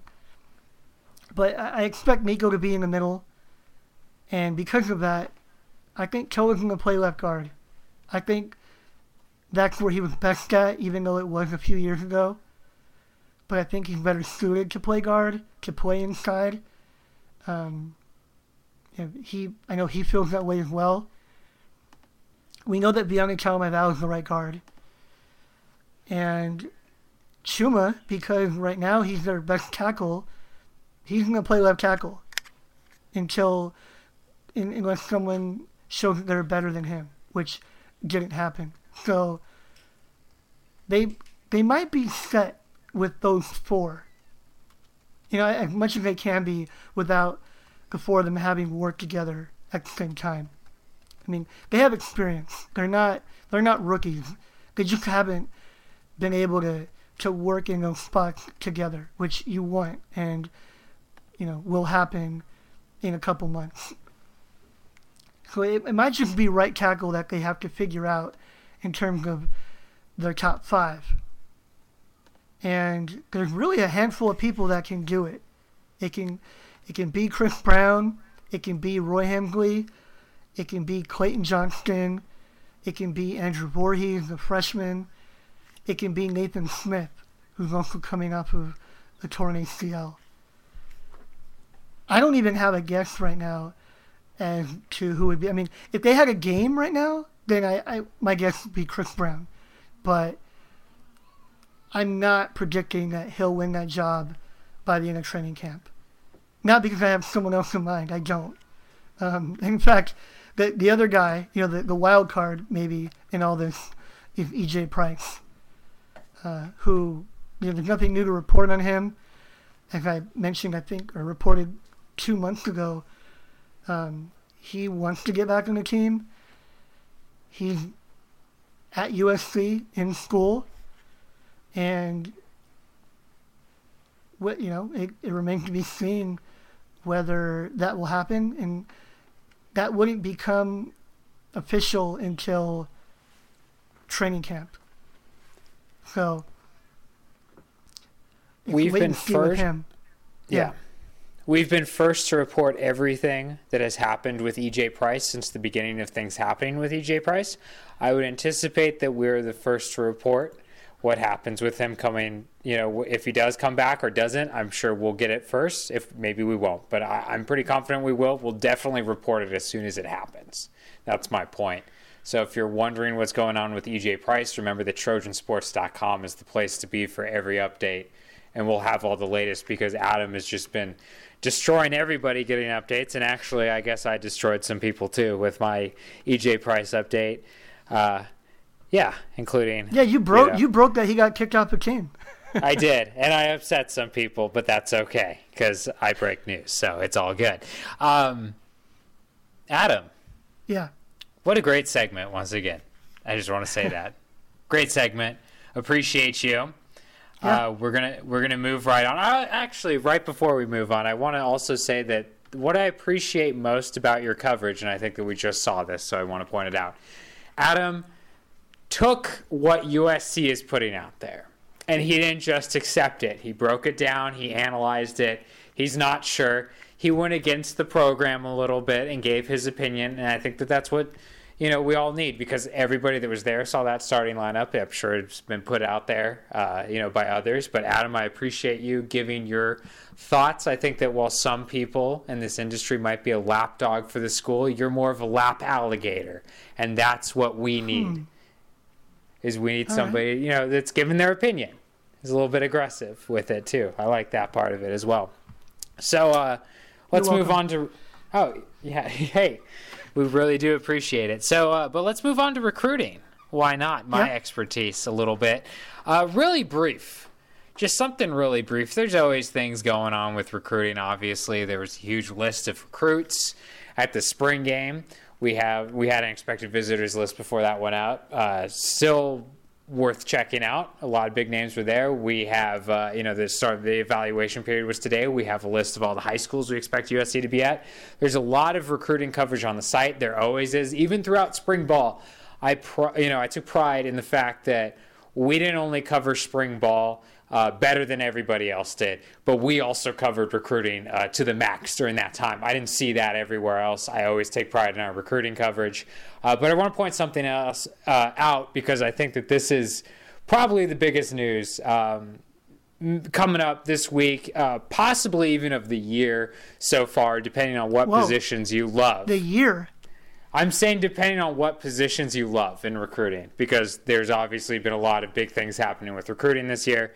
But if you love big, beefy defensive tackles, which I know that you know everybody on our board does, um, uh, Tuli Letuligasenoa from Concord, California, De La Salle announced today on Twitter that he will be making a commitment on Sunday, April 23rd. Uh, he was at USC spring game this weekend. Uh, we actually broke the news that he was going to be at that spring game. I got him way before anybody else did, and he uh, told me that he was committed to going. Um, well, I'm going to break some other news for you right now. And it's not breaking because he's not announcing it, but it basically is breaking it because of my confidence level on this. USC is going to get this kid. Uh, if you're a member of Trojansports.com, you would have known that first. Uh, I, I, talked to a source today that told me. I also predicted it before I talked to the source because I was very confident in it. Uh, before I was told that it's going to happen. It's going to happen. This kid's going to commit to USC on Sunday. Enjoy. Uh, big deal. Rivals 250 defensive tackle. It's always a huge deal for USC's classes when they hit on those kids and get the defensive tackles because I really think that's the difference between USC being uh, an 8 and 4 team, 9 and 3 team, and being an undefeated national championship type team is when they have the defensive line. And uh, they've been building it in recent years. Uh, they're continuing to in this class because it looks like they're going to add uh, this kid, huge deal. I think he's ranked 130th or something like that in the country. And uh, yeah, I expect him on Sunday to commit to USC. I said that on the message board. We also ran a free article uh, with predictions from me, from Adam Gorney, from Mike Singer. Uh, everybody predicted USC. Uh, the other ones weren't as confident as I am. They're looking at Oregon, UCLA, thinking there are potential problems. I'm thinking he's a Trojan for sure. But remember to sign up for our site because if you do, you know all this stuff first. Uh, we're we're first to a lot of things, and uh, we're very confident that USC is going to add uh, a big time defensive lineman. And you know the the coming days, I guess, because he's committing on Sunday. So, just wanted to mention that on the podcast to make sure that you guys are looking at our site and uh, keeping up to date with everything. Because if you're not subscribed, you really are missing out on a lot. I guarantee it. Okay, good news. Great news. So let's move. Is this our final segment? Yeah, we're, we're only an hour and a half in. Whoa. Well, this could have been six shows. It probably would have been if it was anywhere else, but we like to go hard and go long. Um, questions from the message board. We put this up a while ago. We let it marinate a bit. Uh, we picked five. Uh, the five, uh, they were all great. I'm going to say the ones that really stood out to us, though, maybe. Um, so I'm going to read them off, and I'm going to let Adam answer them all while I sit back and do nothing. No.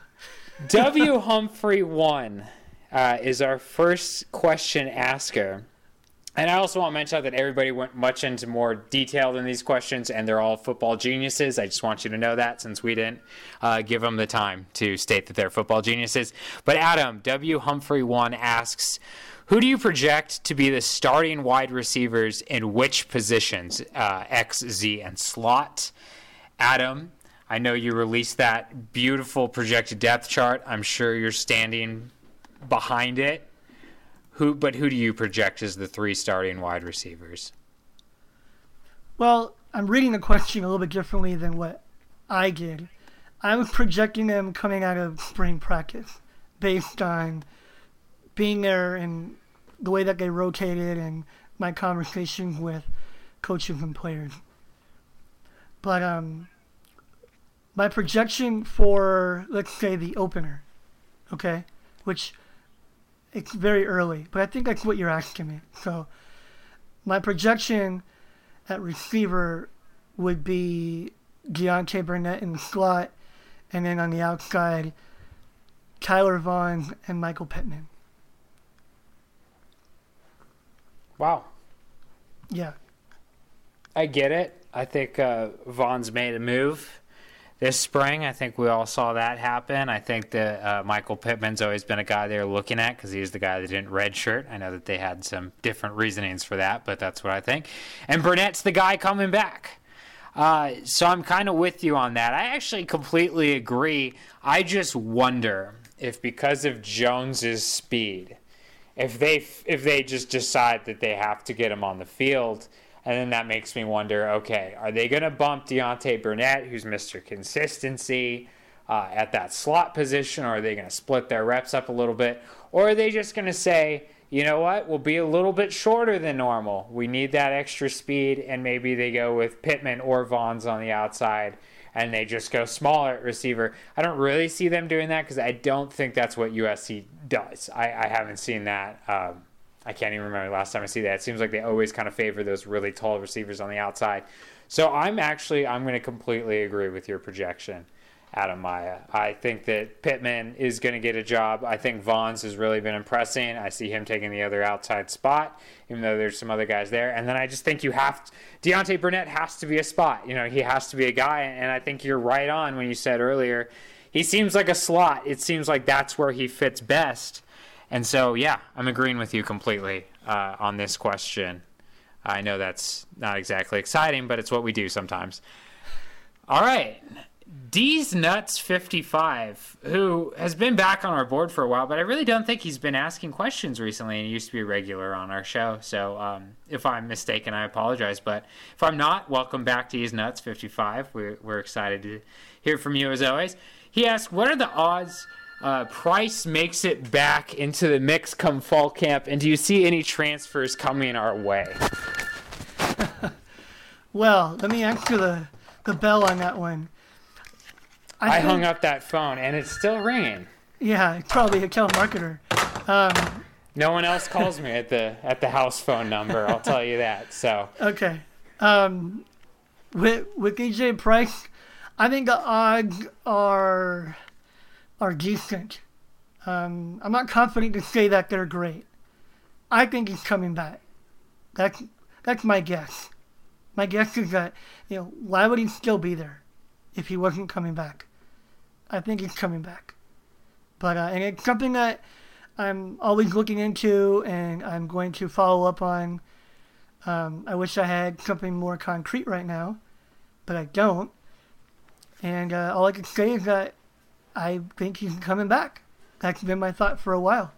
Um, with transfers, they have room to bring in a transfer, like a graduate transfer. Uh, they could sure use one at offensive tackle. Um, I don't, I don't know of one right now that's coming. Um, at the same time, a year ago right now, we didn't know about Stevie Tu'ikolovatu. So it's still, I guess, early in a sense because basically those guys are finishing their their term, you know, either a quarter semester at their respective university, and they, you know, they, they might not have decided whether they're leaving yet. They might be finishing spring practice and seeing how things shake out for them there. Um, so those things sometimes uh, aren't apparent. Not everybody announces that stuff in the new year. You know, it can it can happen in summer, and uh, and of course they would love to find someone I think like Tu'ikolovatu for the offensive line. Someone that's Yeah. ready to, to be a full time guy and, and be good. But uh, I you know that's something also that we would report if we had anything. Adam, you're you're dead on uh, actually uh, with your analysis of it because I think it's a little bit different in years past where, like you mentioned, they don't have so they don't have a lot of spots. It seems like that might affect recruiting the next year, possibly if you know not enough guys leave or whatever. So I think that in years past we saw them, you know, willing to take graduate transfers at multiple positions because they needed that depth. They needed somebody else at multiple spots.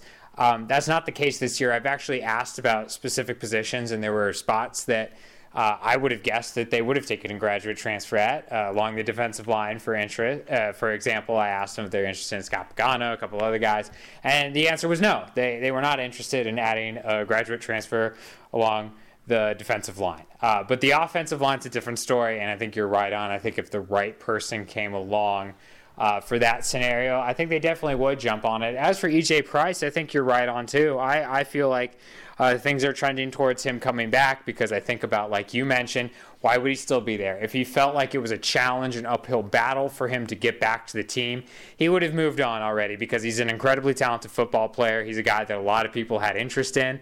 I mean, he had off, he was choosing from Oklahoma, Georgia, USC, you know, all these top schools he could go to junior college and figure out a path to be successful in college football. I would say quite easily, especially from what I saw from him when he was a freshman. I thought he was uh, incredible for a freshman, and I feel like you know, give that guy a few years, he's probably starting most places and playing at a very high level. Uh, so I feel like he feels like USC is the easiest path back for him. That would be my impressions of what's ha- of what's going on there, and also the fact that USC just needs him too badly, and uh, they there's a window open for him obviously to come back, and they need him. And to me, that when it makes too much sense, it's going to happen. I don't know why USC would chase away a guy with that much talent. Um, obviously, there were some issues, uh, but nothing bad enough, you know, that it was a problem. He, you know, he wasn't he wasn't uh, you know committing crimes or anything like that. It wasn't that bad. So to me, it just feels like, hey, if I'm a big time college football program and I really need tackles, and there's a guy at school who you know made a mistake but is fighting to get back and is is taking certain steps to get back, I want him back. And if that's the case, I'm thinking it's going to happen. Um, Aaron Cochran was a uh, Cal grad transfer who just recently announced that he's going to be going to Oklahoma State. That was someone that I figured USC would probably look at and maybe they did consider, but apparently he's not coming, not coming here. So um, we'll, we'll keep an eye on that. Um, it's a good question, and uh, I've been thinking for a while now that they would be in the market for that. And um, with what we saw in spring, I I think it's probably only more more so that they want that. Yeah, I'm totally with you. On to our third question of five. We're flying through these, Adam. This is the quickest segment we've ever done. Trojan Moniker asks, and I want you to answer this because I, I really don't have an answer. I want you for to answer it. Oh no, you answer. Do you think Clay Helton has trouble benching older players in favor of younger ones? Adam, please, please answer. I really, I'm not sure. Uh, I'm not sure where this is because most coaches, I would say, definitely no. But I really, I can't think of that instance. You know, it seemed like with the previous coaching staff, there were a couple instances, right, where we were like, oh yeah, they're they're definitely favoring that younger guy that they recruited. Um, I don't. I can't really think of too many here. I also can't really think of an older player, you know, that was really benefited from a scenario like that outside of Max Brown, possibly. But I'm not really sure that's what was behind it. Was Clay Helton's inability uh, to bench older guys? But I want to get your take on it because I. I, I would say no. I'd say he doesn't have a problem with that, but I'm sure that there are some examples I'm forgetting. Uh, so enlighten me, please, Adam. Uh, I mean, I can either lie or I can look bad. um, yeah, I, I think I think that's been a challenge for him. Um, and I kind of expected that last year. Uh, we talked a lot about him becoming a head coach, and it's so different from being a coordinator or being an assistant coach, where you just basically give your input to the head coach, you report to him, and you build up your position and your guys. But the final call is being made by someone else. Now Clay has to do that. Now, I mean, I think he definitely uh, leaves a lot of the defense and those decisions to Clancy Pendergast. Offensively, um, it falls on him. And I think, you know, that that's that's been hard as a new coach. I think it's something that, you know, it takes some getting used to. Um, and, you know, it, I think people often like to compare him to to Carroll um, and when Carroll got here, which doesn't work for me because Carroll had been an NFL coach before he came to USC, a couple times over, and he'd been in the NFL for a long time, and so he's got a very different temperament.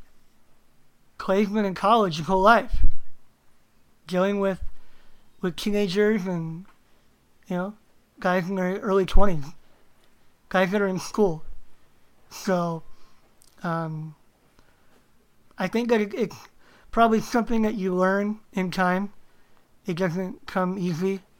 I think that uh, it's something that I, he'll he'll. I expect he'll make better decisions moving forward. Um, if people are probably wondering for example, uh, and if you, if if I if I'm not gonna say just picking Max Brown over Sam Darnold because I feel like that's probably the elephant in the room here. Um, how about the the distribution of carries to Ronald Jones last year? I feel like that that was a problem at times. Um, I don't know that there are a lot of glaring examples, um, but Deontay Burnett probably could have played more last year in the first half of the season. Um, he really started to play more out of necessity when Steven Mitchell went down. Um, but Deontay was, I mean, he ended up having as many catches as Darreus Rogers, even though he played maybe, you know, three fourths as much. And he was only at, I believe, he was within 10 catches of Juju. And also, you know, not playing nearly as many reps.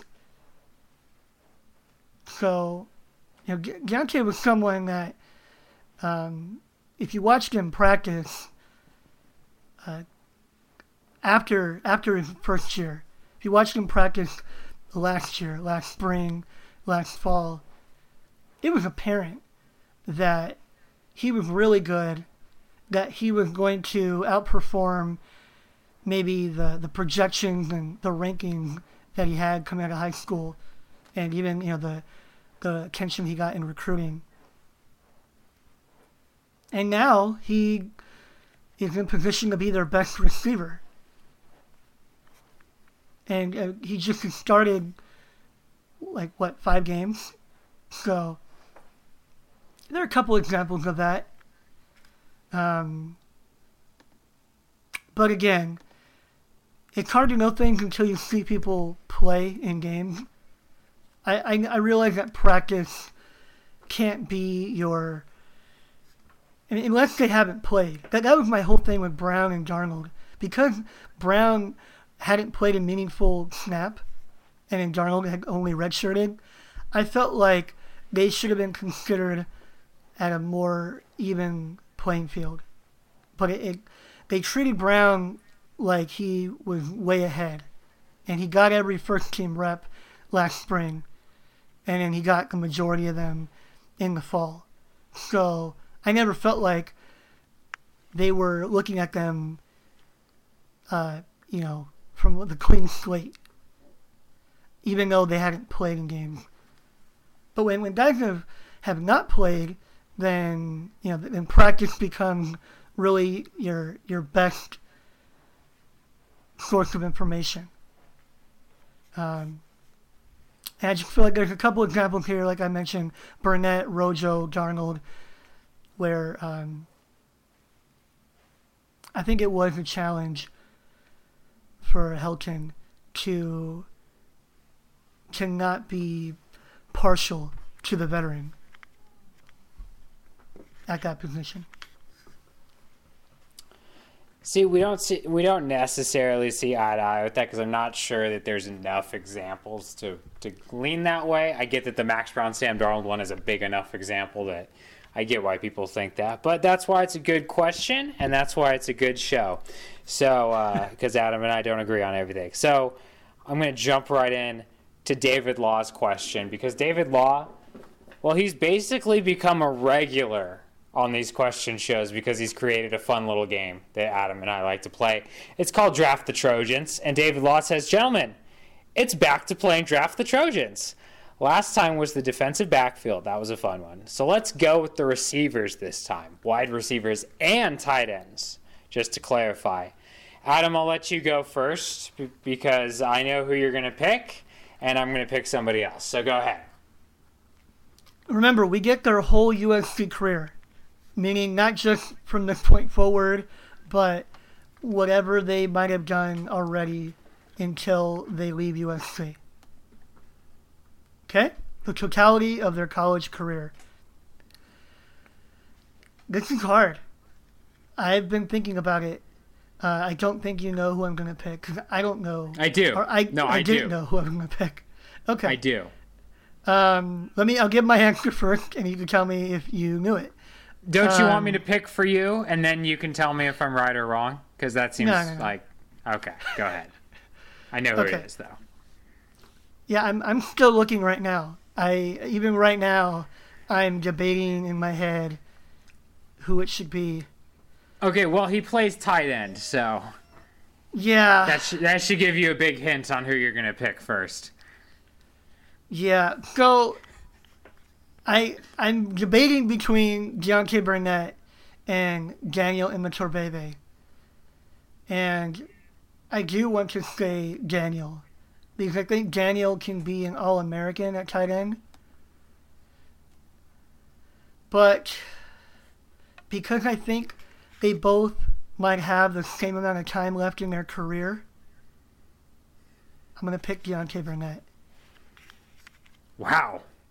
Yeah. Wow. I don't even I don't even know what to do. I almost feel like okay. I I thought you were gonna pick Daniel Imatorbhebhe and I had another pick lined up and I was Yeah. like gonna talk about why I feel confident or whatever. But I'm Uh-huh. almost thinking I should take Daniel Imatorbhebhe number two just because it's such a value pick now. I could get two and three. No, you know what? I'm gonna leave him on the board for you. I'm gonna go with Michael Pittman. I'm gonna go with Michael Pittman, and this is why. And I and I get this is a little bit risky. Maybe if I was, you know, an NFL draft guy, I'd pick Daniel Imatorbhebhe because he's done it on the field already, and I've seen it, and I get that feeling, and I think he has that amazing potential that you talked about as well. But I just feel like wide receivers that are Michael Pittman's size don't fail in college. It just doesn't happen. I, I know that it does sometimes, but just feels like it usually doesn't. They're usually always good players. And I think about what I've seen out of him and how impressed I've been with him and how he's a borderline five star wide receiver in high school. I thought he should have been. And he hasn't even been playing the position that long. So I feel like he's going to continue to take these leaps and bounds. And, and I just expect him uh, to eventually be something really, really special. And I could see him being a wide receiver that people go, oh, wow, Michael Pittman you know, he's one of the best wide receivers we've had in recent memory or something like that. And I would feel silly taking a tight end over that guy at the end of the day if that does happen. So I'm going to go with Michael Pittman here. Okay. I'm gonna go with Daniel Imatorbhebhe. That's a smart pick, too. Uh, I think the world of him.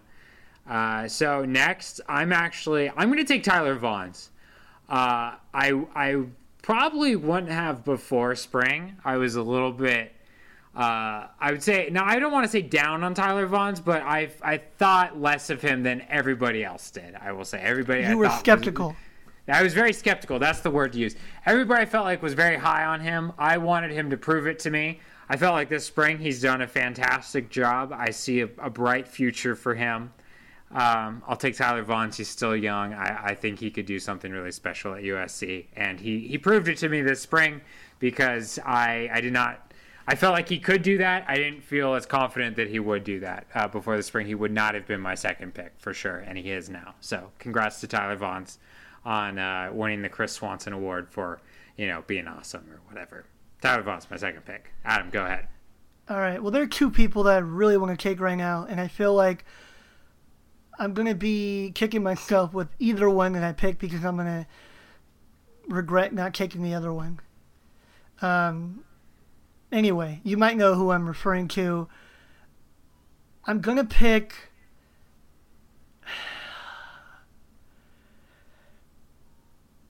I'm gonna pick Velus Jones. I think that's smart. I mean, just because I favor people that I've already seen and the people that I have not at all in person. But there's someone on the board here that might might be the answer. Should maybe should have been the number one pick overall. Anyway, okay, go ahead.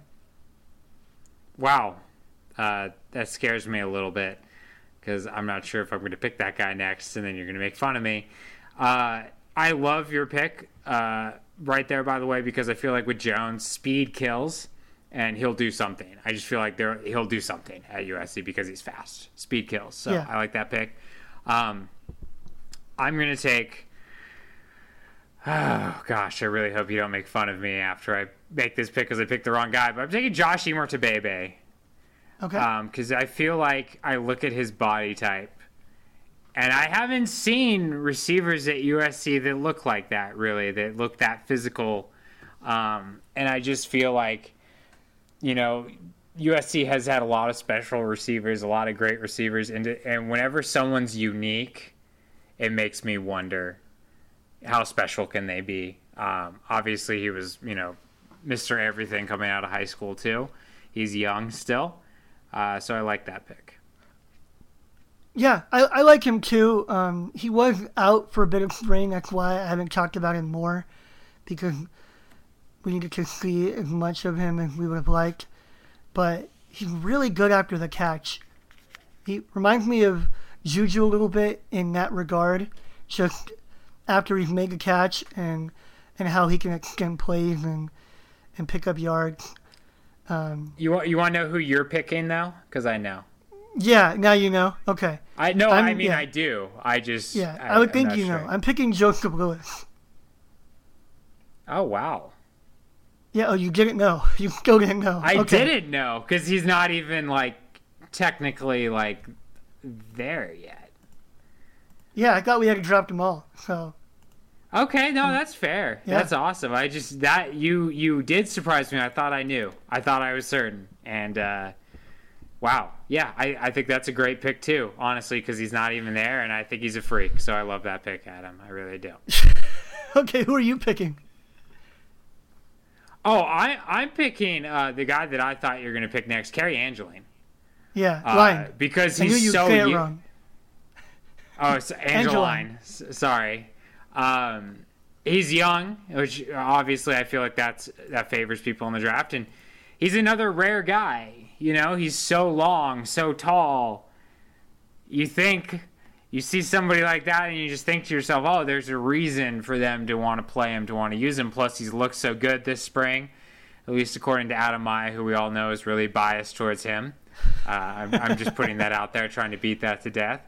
Uh, but yeah, he he's he's who I'm looking at next because um, not a lot of tight ends out there like that. And I remember his high school coach telling me that he coached a tight end who was on the Cincinnati Bengals and getting playing time, and he thought Cary Angeline in high school was way beyond where that kid was, and he ended up playing in the NFL.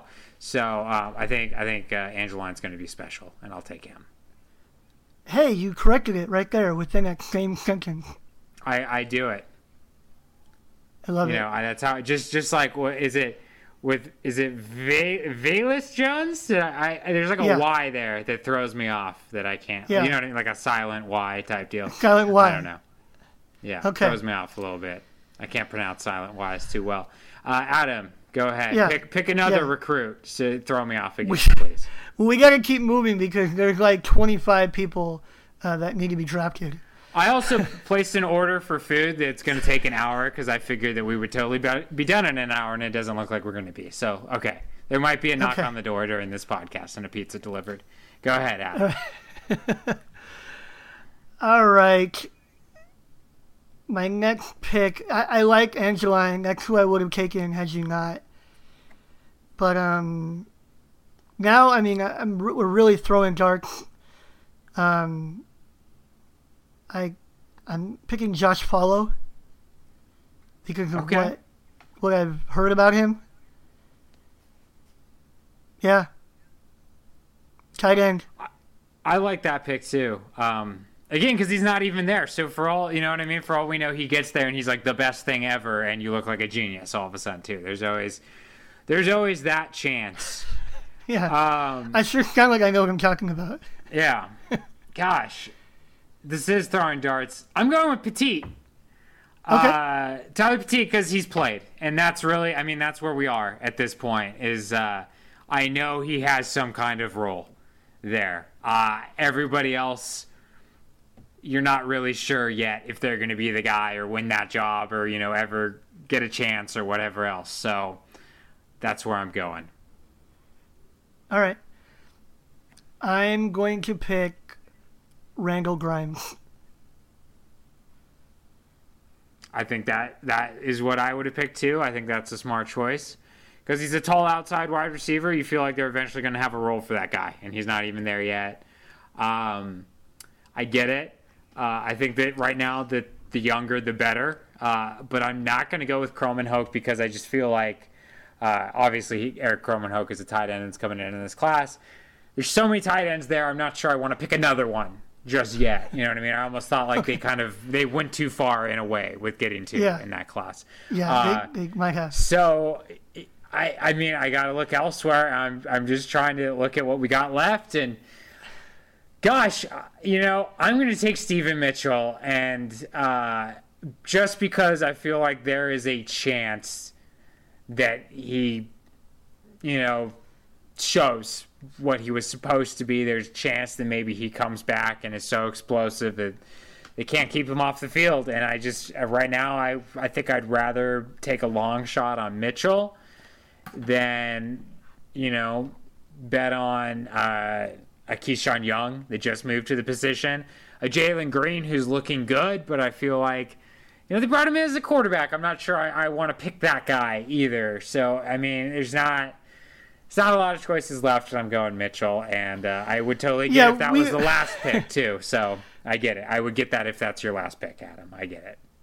Yeah, well, with- Mitchell, it's tough because uh, he was having a nice season before he got injured, and now, and he obviously missed the first year because of injury, and it kind of limited him in his second year, and now he's in his fifth year, and he's coming off another major injury.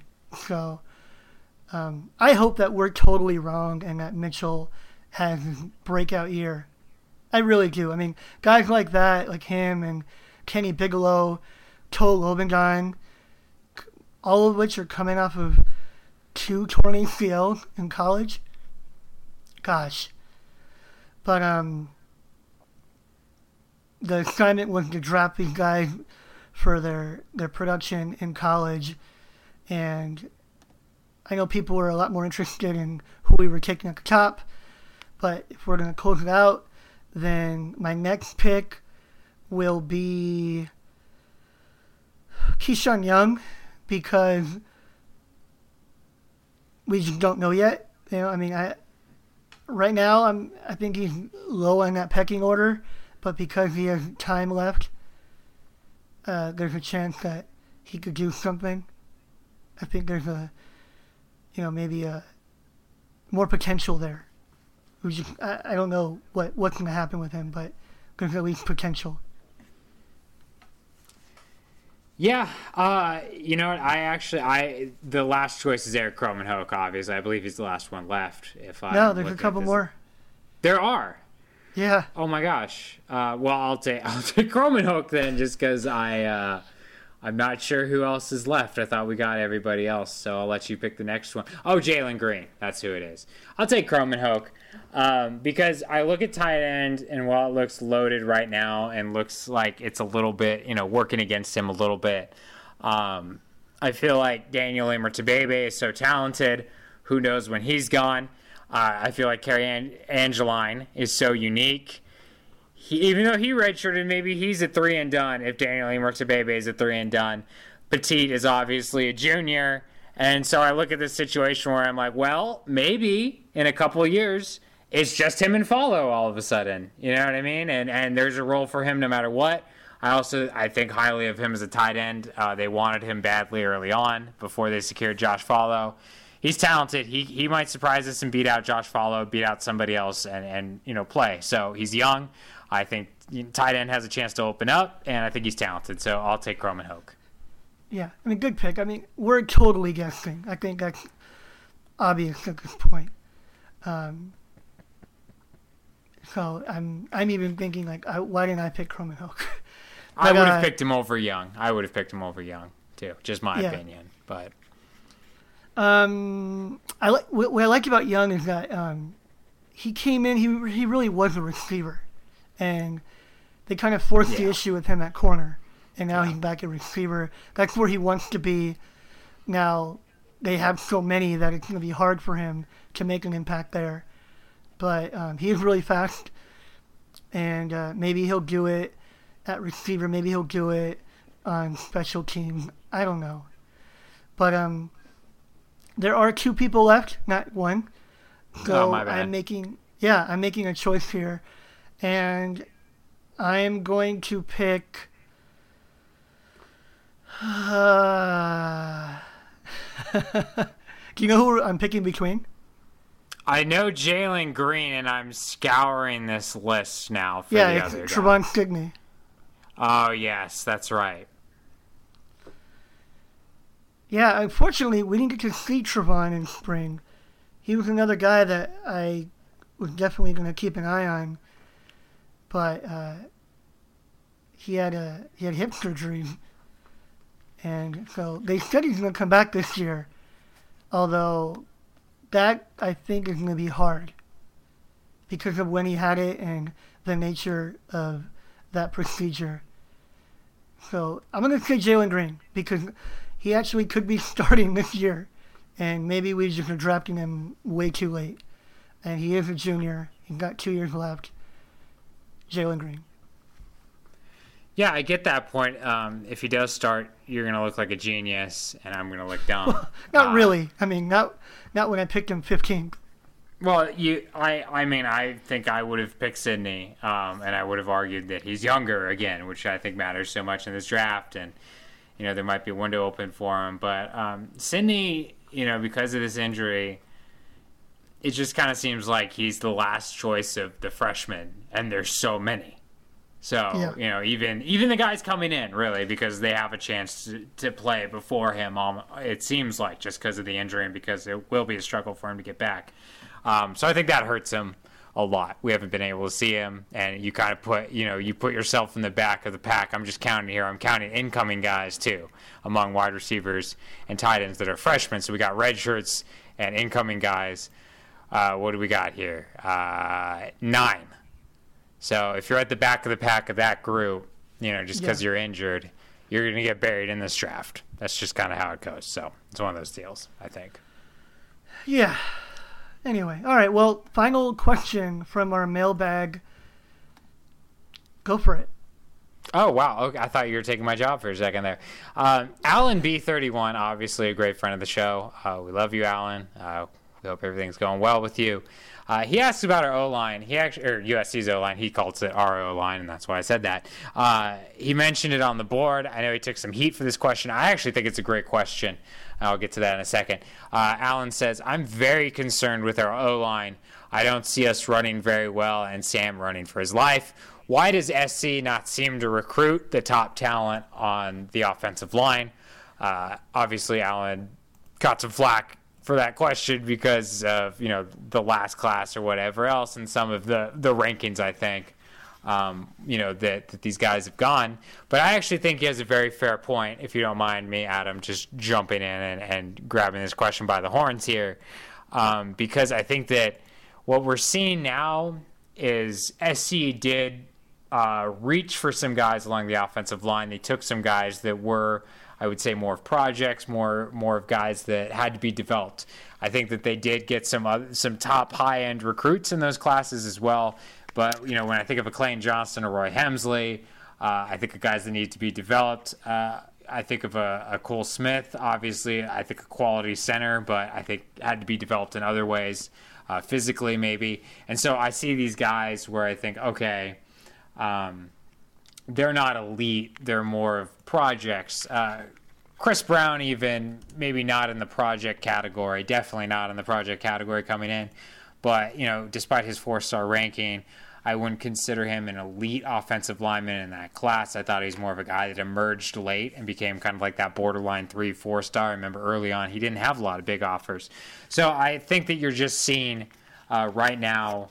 Uh, because you know they lost a couple tackles and stuff, and you know maybe some of the bigger name recruits haven't played yet uh, and are hurt in spring. You know there's some guys that are hurt you're seeing these project guys get thrown in there, and they, you know they're looking that way. They're looking. They're not looking like the typical high end uh, USC recruit or player along the offensive line. So I totally get where Alan B's question is coming from because I think it's coming from, you know, he's observing uh, these spring practice reports and he's saying, okay, these guys that we knew coming out of high school would need a little work are out there and they might still need a little work. So they're not, you know, it doesn't seem like USC is plugging in a five star left tackle, five star right tackle, you know, whatever else. Obviously, they have some guys like that. Chuma Edoga is a guy that people will point to, but you're seeing them have to rely also on some lower end guys that they need to develop. So I think that's where that's questions coming from.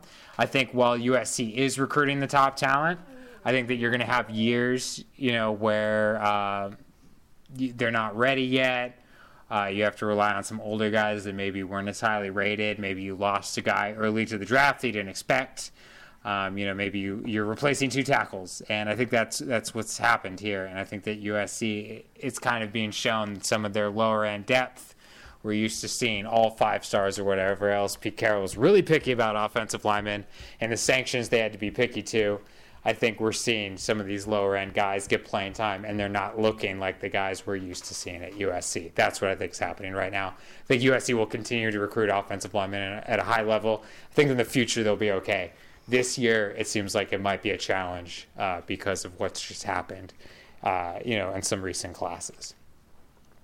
Well, why do you think before the 2017 class, why do you think they were having a hard time getting the top talent to come.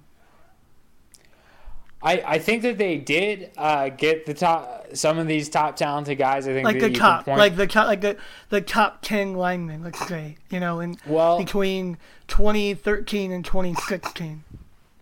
I think that um, in, there was a lack of them out west. I think they had very good offensive line talent out west, but I don't think you saw that um, elite five star uh, guy too often. Obviously, they missed on uh, Wyatt Davis, and he was kind of the one that comes to mind as being.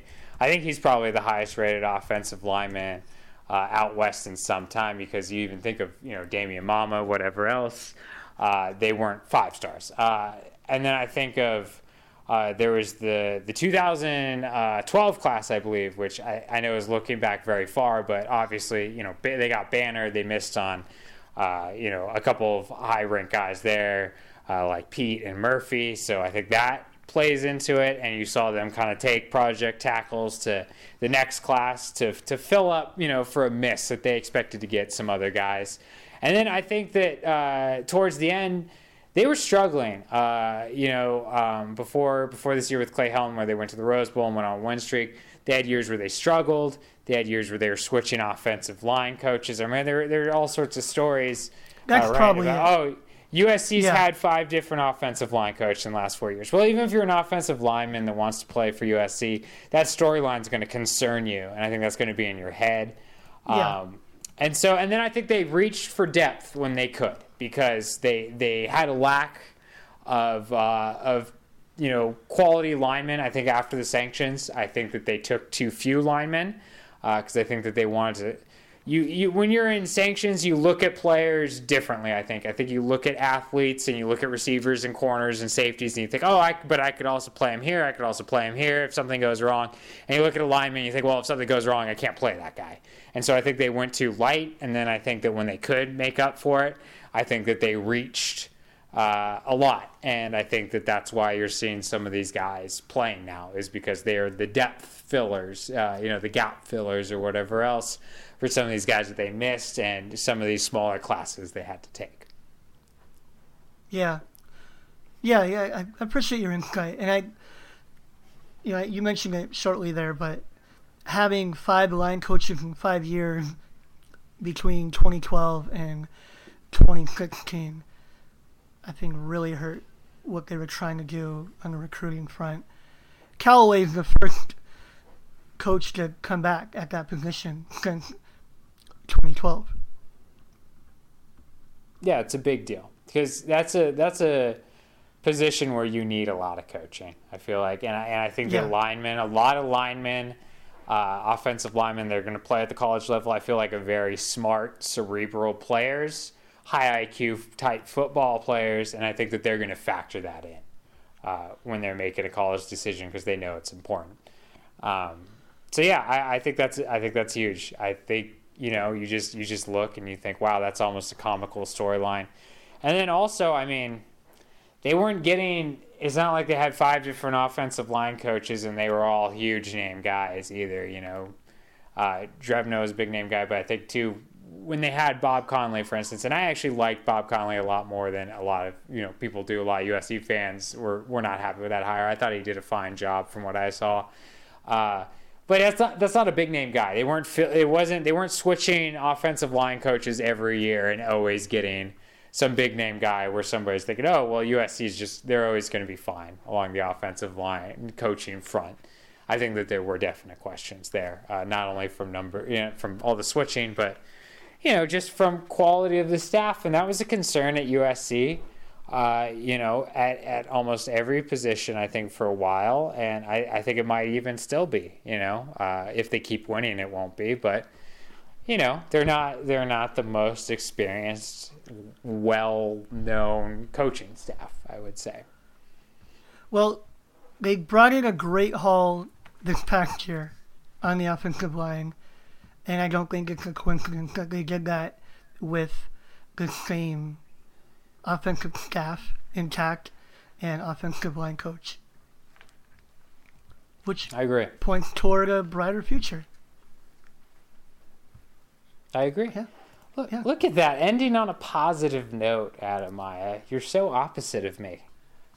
I love it. Yeah, Should I just say something terrible to to end it, just to ruin the show? say for goodbye, I- I'm ready to Okay. go.